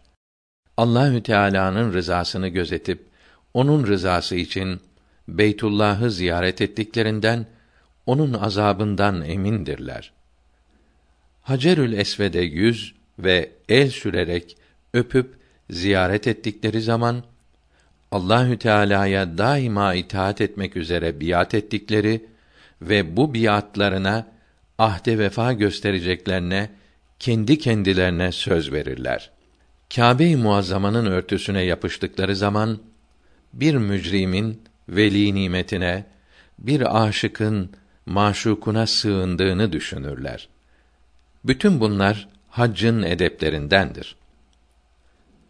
Hristiyanların bazı hacıların memleketi yakın, bazılarının uzak olduğu için bütün ümmeti Muhammed'e hac teklifi Allahü Teala'nın adaletine uygun değildir. İtirazkar sözleri de asla doğru olamaz. Çünkü İsa aleyhisselam'ın ebedi hayata götüren kapı gayet dar olup cehenneme götüren yol ise geniştir. Buyurmuş olduğu Matta İncil'inde yazılıdır. Bunun manası cennete götürecek olan amel nefse gayet zor gelir. Cehenneme götüren amel ise nefse gayet tatlı gelir demektir. Peygamberimiz sallallahu aleyhi ve sellem amellerin en eftali nefse en zor gelenidir buyurmuştur. Meşakkat, zorluk arttıkça ecr ve mükafat çok olacağından uzak yerlerden giden hacıların ecr ve mükafatları da çok olur. Bu ise adaletsizlik değil, adaletin ve merhametin tam kendisidir. İslam dininde insanın yapamayacağı bir şey asla emredilmemiştir. Kendilerine hac farz olmayanlar hacca gitmedikleri için mesul olmazlar. Ameller niyetlere göredir ve müminin niyeti amelinden hayırlıdır. Hadis-i şerifleri mucibince hac yapmayı arzu edip de hac yapmak imkanını bulamayanlar niyetlerine göre ecr ve mükafata kavuşurlar. Papazlar farz olan Ramazan orucuna da Beni İsrail'in ibadetlerinden alınmıştır diyerek itiraz ettikten sonra İncil oruca dair bir emir vermemiş ve bu hususta herkesi serbest bırakmıştır diyorlar. Protestan papazları Katolik, Rum, Ermeni ve diğer bazı Hristiyan fırkaları arasında bir nev perhis şeklinde oruç var ise de bu Yahudileri taklittir. Yoksa İncil'de asla böyle yapılmasını emreden bir yer yoktur. Protestanlar böyle ağır bir yükü halka yüklemekten sakınırlar. Sadece kötü niyetlerden ve batıl inançlardan sakınılmasını halka tavsiye etmişlerdir. İşte bu gibi zahiri ve lüzumsuz ameller hususunda insanları kendi ihtiyarlarına bırakan bir din elbette şiddetli emirler ile insanları şekli ve zahiri amellere mecbur eyleyen bir dinden eftaldir. Zira kendi rızası ile ibadet etmek babasına severek itaat eden çocuğun huyudur. Fakat şer'i emirlerin icap ettirdiği şeylere mecburen itaat etmek efendisine mecburen hizmet eden kölenin sıfatıdır. Bir ay müddet ile bilhassa yaz günlerinde gündüzleri yemeyip içmeyip muta olanın tersine geceleri yiyip içmenin sıhhate zararı pek çoktur. Ayrıca birçok hastalıkların meydana gelmesine sebep olacağı tabipler tarafından iddia edilmiştir. Ayrıca bu farz dünya üzerindeki memleketlerin gece ve gündüz zamanları birbirlerinden farklı olduğundan bazı memleketlerin ahalisi için çok, bazı memleketlerin ahalisi için az bir müddet olarak icra edilmektedir. Bu da Allahü Teala'nın adaletine uygun değildir. Bilhassa 67 arz derecesinde olan memleketlerde gündüz müddeti bir ay, 69 arz derecesinde olan memleketlerde iki ay ve 73 arz derecesinde olan memleketlerde üç aydır. Bunun için bu arz derecelerinde olan memleketlerde yaşayan Müslümanlar için oruç tutmak mümkün olamaz. Her halde ve her memlekette bulunan insanlar için münasip ve muvafık olmayan böyle bir dinin bütün insanlara teklif edilmesi Allahü Teala'nın yüksek hikmet ve mutlak olan adalet-i ilahiyesine layık olamayacağı açıktır. Halbuki bu gibi memleketlerde binlerce kişi Hristiyanlığa tabi olup Hristiyanlığı hiçbir zorluk olmadan icra etmektedirler. Bu da İslamiyetin Hristiyanlıktan eftal olamayacağının açık delilidir demektedirler. Cevap Bu itirazların ve iftiraların her biri pek çok deliller ile cevaplandırılmıştır. Şöyle ki: 1. Oruç tutmak Musa aleyhisselam'ın dininde vardı. İsa aleyhisselam'ın dininde de aynen devam etti. Bunu aşağıda bildireceğiz. İslam dininde orucun bulunmasına itiraz olunamaz. 2. İncil oruca dair asla bir emir vermemiştir ve herkesi kendi ihtiyarına bırakmıştır demek açık bir yalandır. Çünkü isteyen oruç tutsun, istemeyen tutmasın gibi. İnsanları oruç tutmakla tutmamak arasında muhayyer bırakan bir İncil ayeti yoktur. Var ise papazlar bunu göstersinler. 3. Katolik, Rum ve Ermenik kiliselerine mensup olan Hristiyanların inançlarında perhizin aslı oruç olduğu halde sonradan Pavlos'un Nasraniliği Yahudilikten tamamen ayırıp putperestliğe çevirmek için yaptığı tahrifleri ve birçok ibadetleri iptali sırasında bu hale getirilmiştir. Yoksa İncil'de oruç emri yoktur demek İncil'e açık bir iftiradır. Matta İncil'inin dördüncü babının başında İsa aleyhisselam'ın şeytan ile çölde imtihan olurken kırk gün oruç tutup sonradan acıktığı ve altıncı babının on altıncı ayetinde oruç tuttuğunuz zaman iki yüzlüler gibi yüzünüzü ekşitmeyin diye emrettiği ve cin çarpmış bir kimseden cinni çıkarınca yanında bulunup hayret edenlere bunun gibi şeytanı oruç çıkarır dediği İncil'lerde yazılıdır.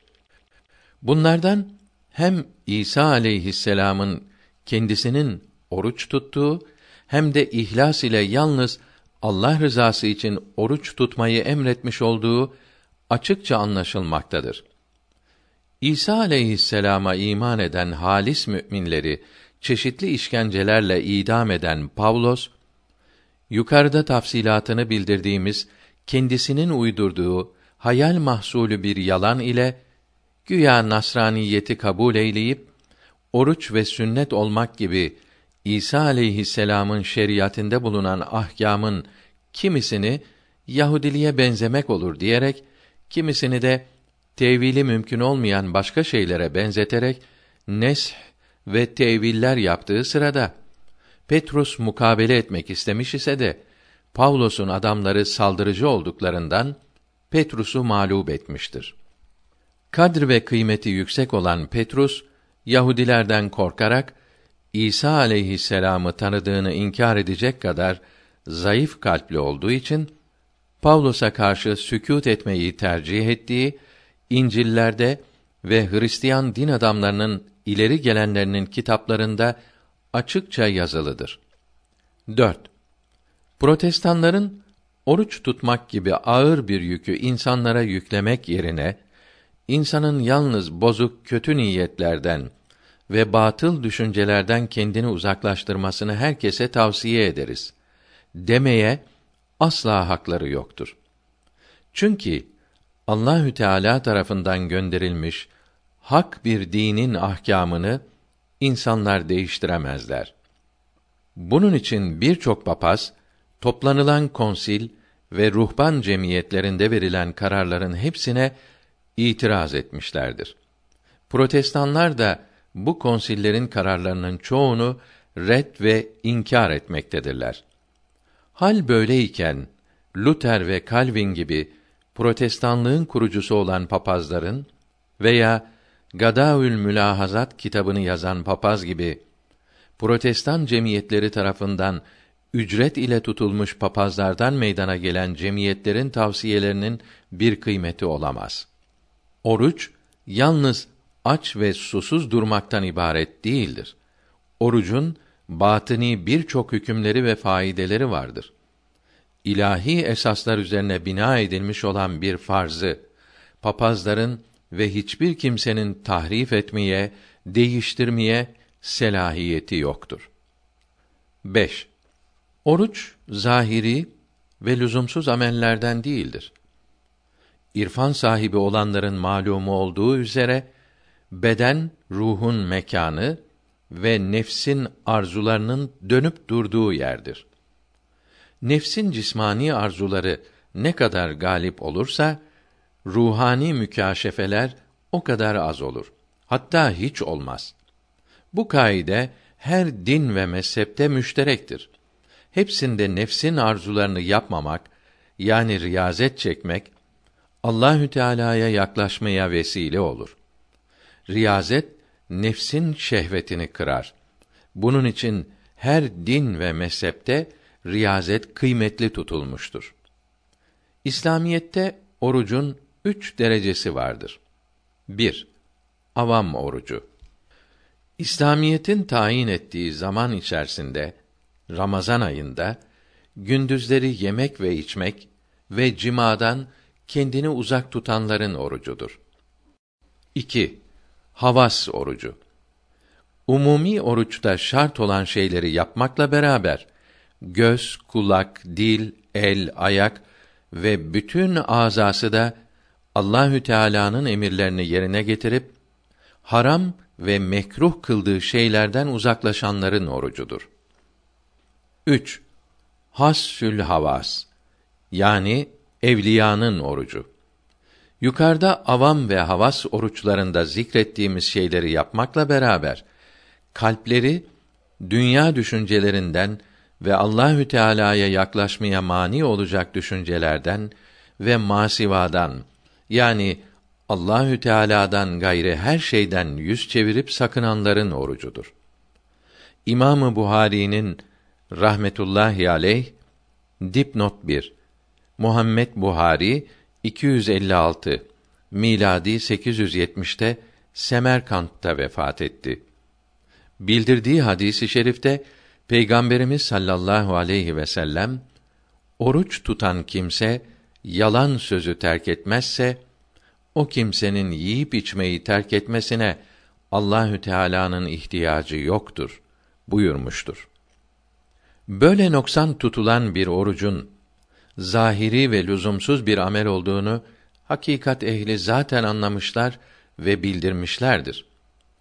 Oruç tutarken günah işleyenler benim orucumun kıymeti yok diyerek orucu terk etmemelidir. Oruca devam etmeli, Allahü Teala'ya yalvararak af dilemeli ve işledikleri günahlardan yüz çevirmelidirler.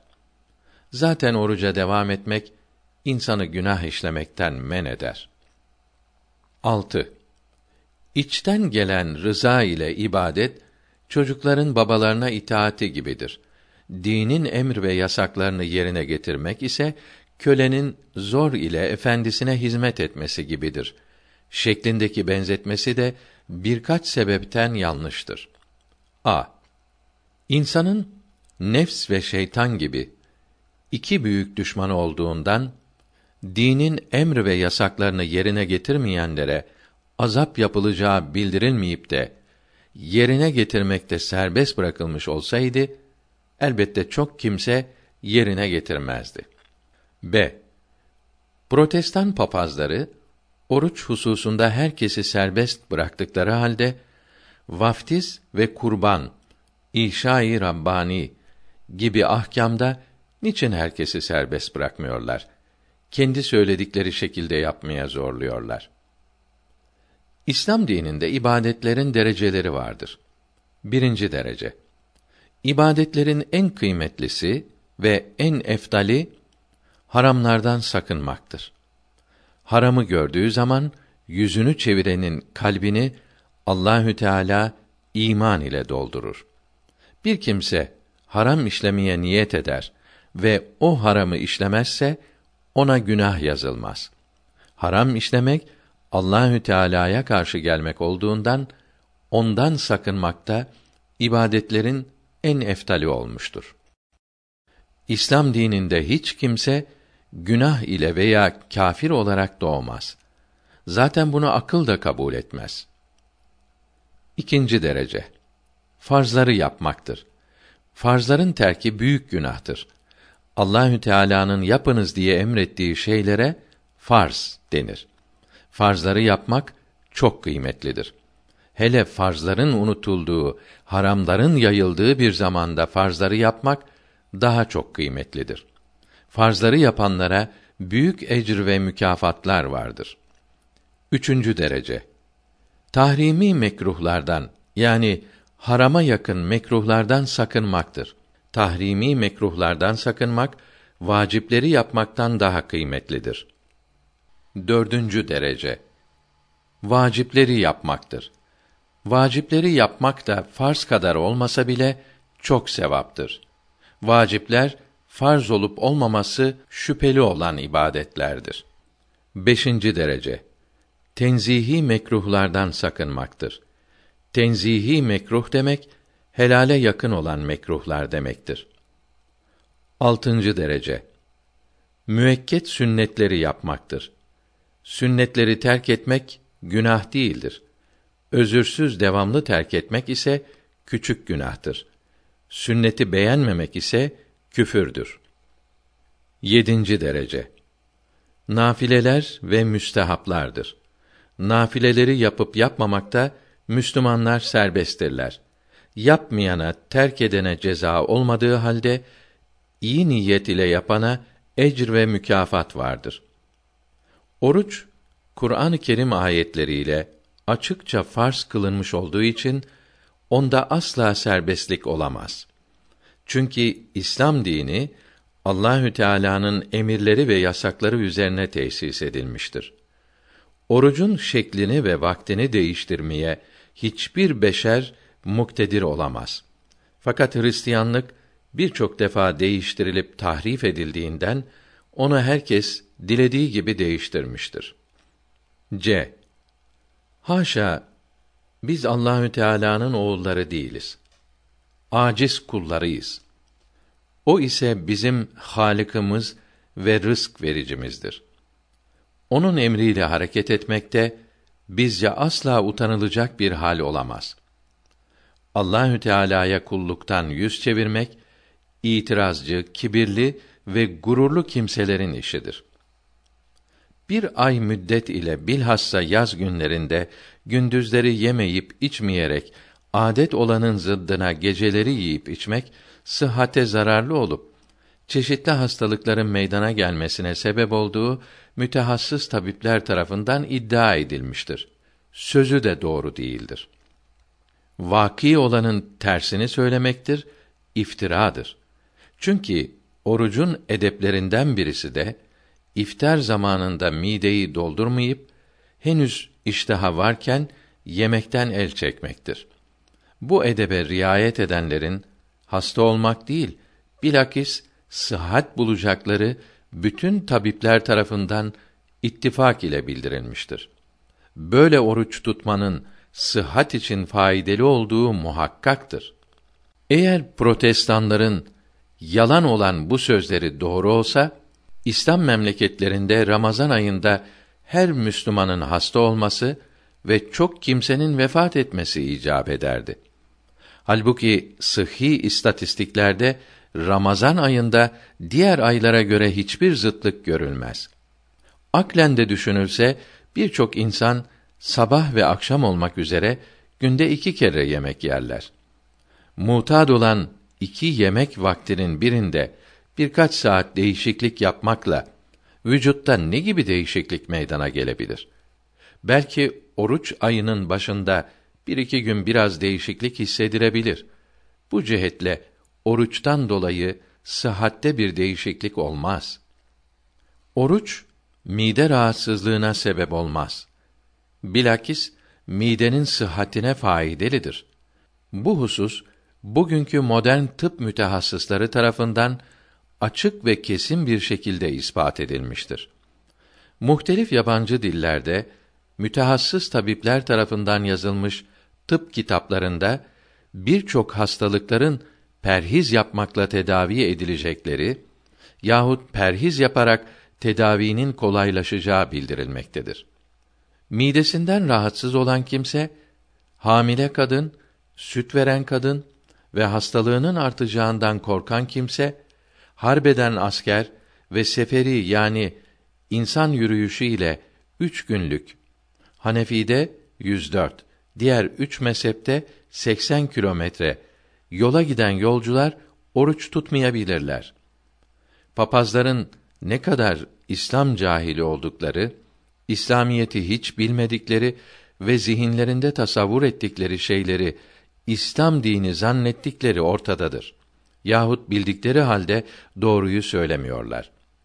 Orucun sıhhate zararlı değil, bilakis çok faydalı olduğunu bazı misallerle ispat edelim. Hadis-i şerifte oruç tutunuz, sıhhat bulunuz buyurulmuştur. Oruç bir sene boyunca durmadan çalışan mide ile beraber bütün hazm, sindirim cihazının, sisteminin istirahate sevk edilmesi ve insan vücudunun bir tasfiyeye tabi tutulmasıdır. Böylece hazm cihazı dinlendirilmiş olur. İnsanlarda en çok görülen rahatsızlık hazım bozukluğudur. Şişmanlık, kalp ve damar hastalıklarına, şeker hastalığına ve tansiyon yüksekliğine sebep olmaktadır. Oruç bütün bu hastalıklara karşı koruyuculuk vazifesi yaptığı gibi bir de tedavi vasıtasıdır. Bugün birçok hastalıktan kurtulmak için perhiz lazım olduğunu yukarıda bildirmiştik. Oruç ile insanın güçlü bir irade kuvveti kazanacağı şüphesizdir. Bu sebep ile alkol, uyuşturucu gibi kötü alışkanlıklardan oruç vesilesiyle kurtulanlar çok görülmektedir. Oruç vücuttaki karbonhidrat, protein ve bilhassa yağ depolarının harekete geçirilmesini sağlar.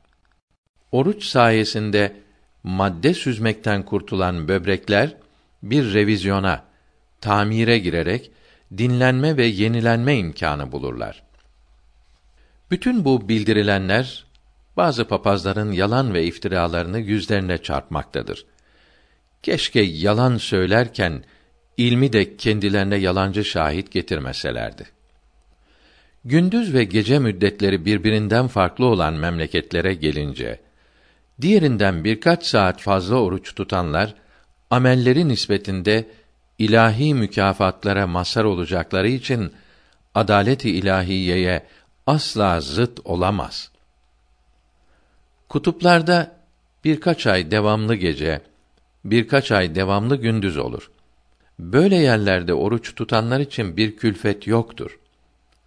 İslam dininde güçlük olmadığını ve bir kişiye yapamayacağı, takat getiremeyeceği şey teklif edilmediğini Allahü Teala Kur'an-ı Kerim'de açıkça bildirmiştir. Mesela abdest azası dörttür. Bir kimsenin iki ayağı kesik olsa abdest azası üçe iner. Bir kimse ayakta namaz kılmaya gücü yetmezse oturarak namazını kılabilir. Buna da gücü yetmezse ima ile kılabilir. Ramazan ayında Müslümanlara oruç tutmak farzdır. Fakat bir kimse hasta olsa veya üç günlükten daha uzak bir yere sefere çıksa, oruç tutmak farzı üzerinden muvakkaten kalkar. Daha sonra müsait bir vaktinde tutamadığı oruçlarını kaza eder. Gece ve gündüz müddetleri iki üç ay veya daha fazla devam eden kutup memleketlerinde olanlar da oruç tutarlar. Böyle memleketlerde ve gündüzleri 24 saatten daha uzun olan günlerde oruca saat ile başlanır ve saat ile bozulur. Gündüzü böyle uzun olmayan en yakın bir şehirdeki Müslümanların zamanına uyulur. Eğer oruç tutmazsa gündüzleri uzun olmayan yere gelince kaza eder. Aya giden Müslüman da sefere yani yolculuğa niyet etmemişse veya orada ikamet etmeye niyet ederse aynı şekilde oruç tutar. Papazların İslamiyeti hiç bilmedikleri ortadadır. Malumdur ki Allahü Teala'nın kullarına olan tecellileri, ihsanları ve teklifleri herkese eşit değildir. Mesela bazı mümin kullarına zenginlik verir. Ona hac yapmasını emreder. Bazı mümin kullarına fakirlik verip ona hac yapmasını emretmez. Kimine güç, kuvvet ve sıhhat verip oruç tutmasını emreder. Kuvveti ve sıhhati müsait olmayanların da sonra tutmalarına izin verir. Kimi kullarına nisap miktarı mal ihsan edip zekat vermelerini ve fakir olan akrabalarının nafakalarına yardım etmelerini emreder. Kimi kullarına da fakirlik verip zekat almaya müstahak kılar. Bütün bunlar Allahü Teala'nın adaleti ilahiyesine tam muvafıktır. Kimi kullarına çok ihsan eder. Onlar da nimete şükredip şükredenler derecesine kavuşurlar. Kimi kullarına da az ihsan eder. Onlar da sabrederler, sabredenler derecesine ulaşırlar. Allahü Teala hiçbir kulunun amelini zayi etmez. Protestanların kutup memleketleri gibi mahallerde binlerce kişi Hristiyanlığa tabi olarak hiçbir zorluk olmaksızın dinlerinin ayinlerini icra ederler. Sözleri de doğru değildir. Çünkü zikrolunan Kuzey Kutup dairesine yakın mahaller Amerika'nın en kuzeyi ile Sibirya'nın uçlarıdır. Buralarda Eskimolar ve Samoitler gibi sayıları çok az olan birkaç iptidai kavm oturur. Bunlar balık ve vahşi hayvan avlayarak yaşarlar buğday ve üzüm gibi şeyleri yetiştiremediklerinden ekmek ve şarabı bilmezler. Orada mukaddes kurban, İşa-i Rabbani ayinini icra etmek için papazın ne yaptığını anlamak isteriz. Çünkü ekmek ve şarap İsa aleyhisselam'ın etine ve kanına tehavül edeceğinden buradaki Hristiyanlar tanrılarını yiyip içemezler tanrılarıyla birleşmedikleri için de günahları affedilemez ve büyük günahkirinden temizlenemezler. Vah zavallı Hristiyanlar! Pis ve kirli vaftiz sularından hastalık geçmeyip de orucun ve abdestin sıhhate zarar vereceğini söyleyen papazlar acaba bu sözlerine kendileri inanıyorlar mı? Yoksa protestan cemiyetlerinden aldıkları paraların hatırı için mi böyle çirkin, ilme ve akla uymayan iftiralar yapıyorlar? Şimdi insaf ile bu iki dini karşılaştırdığımız zaman hangisinin icrasının kolay olduğunu açıkça görürüz. İslam dini yeryüzünün her noktasında bulunan her kavmin hiçbir güçlük, hiçbir zorluk olmaksızın uyabilecekleri ve dünya ve ahiret saadetine kavuşturan bir dindir. Bir tevhid dinidir. Bu dinin testis üzerine kurulmuş olan Hristiyanlıktan üstünlüğü ve kıymeti güneş gibi meydandadır. Az söyledim, dikkat ettim kalbini kırmamaya. Bilirim üzülürsün, yoksa sözüm çoktur sana.'' Protestan papazların İslam dinine itirazlarından biri de namazdaki kıraattir. Bu papazlar namazın farzlarından olan kıraat yani Kur'an-ı Kerim'den bir parçayı ezberden okumak bazı yerlerde ruhani oluyorsa da düşünüldüğü zaman kıraatin de namazın diğer farzları gibi ruhani olmadığı ortaya çıkar.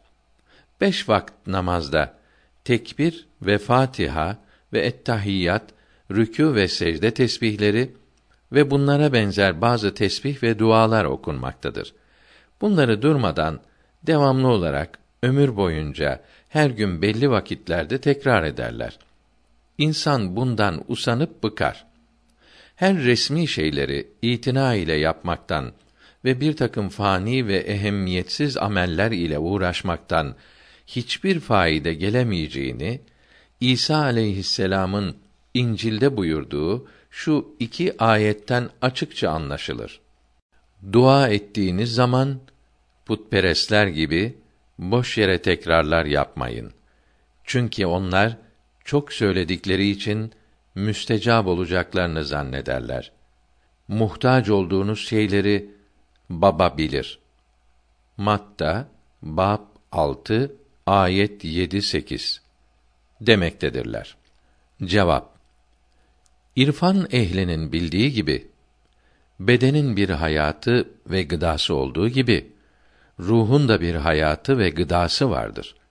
Ruhun gıdası masivayı yani Allahü Teala'dan gayrı her şeyi unutarak Allahü Teala'yı zikretmektir.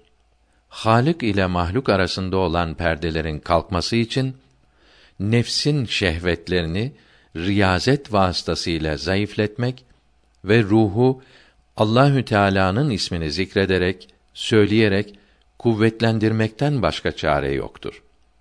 Bir kimsenin bir başkasına olan sevgi ve muhabbeti onu çok zikretmesinden, hatırlamasından anlaşılır. Çünkü kişinin sevdiğini çok anması tabiidir kara sevda derecesinde şiddetli aşk sahipleri sevgililerinde fena bulup yani kendini unutup her an ve her halde hep onu zikreder, hep onu söyler, hep onu hatırlarlar. İslam dininde de en mühim maksat muhabbetullah, Allah sevgisi olduğundan Allahü Teala her gün beş vakitte nice kerreler zikredilerek kalp kuvvetlendirilmektedir.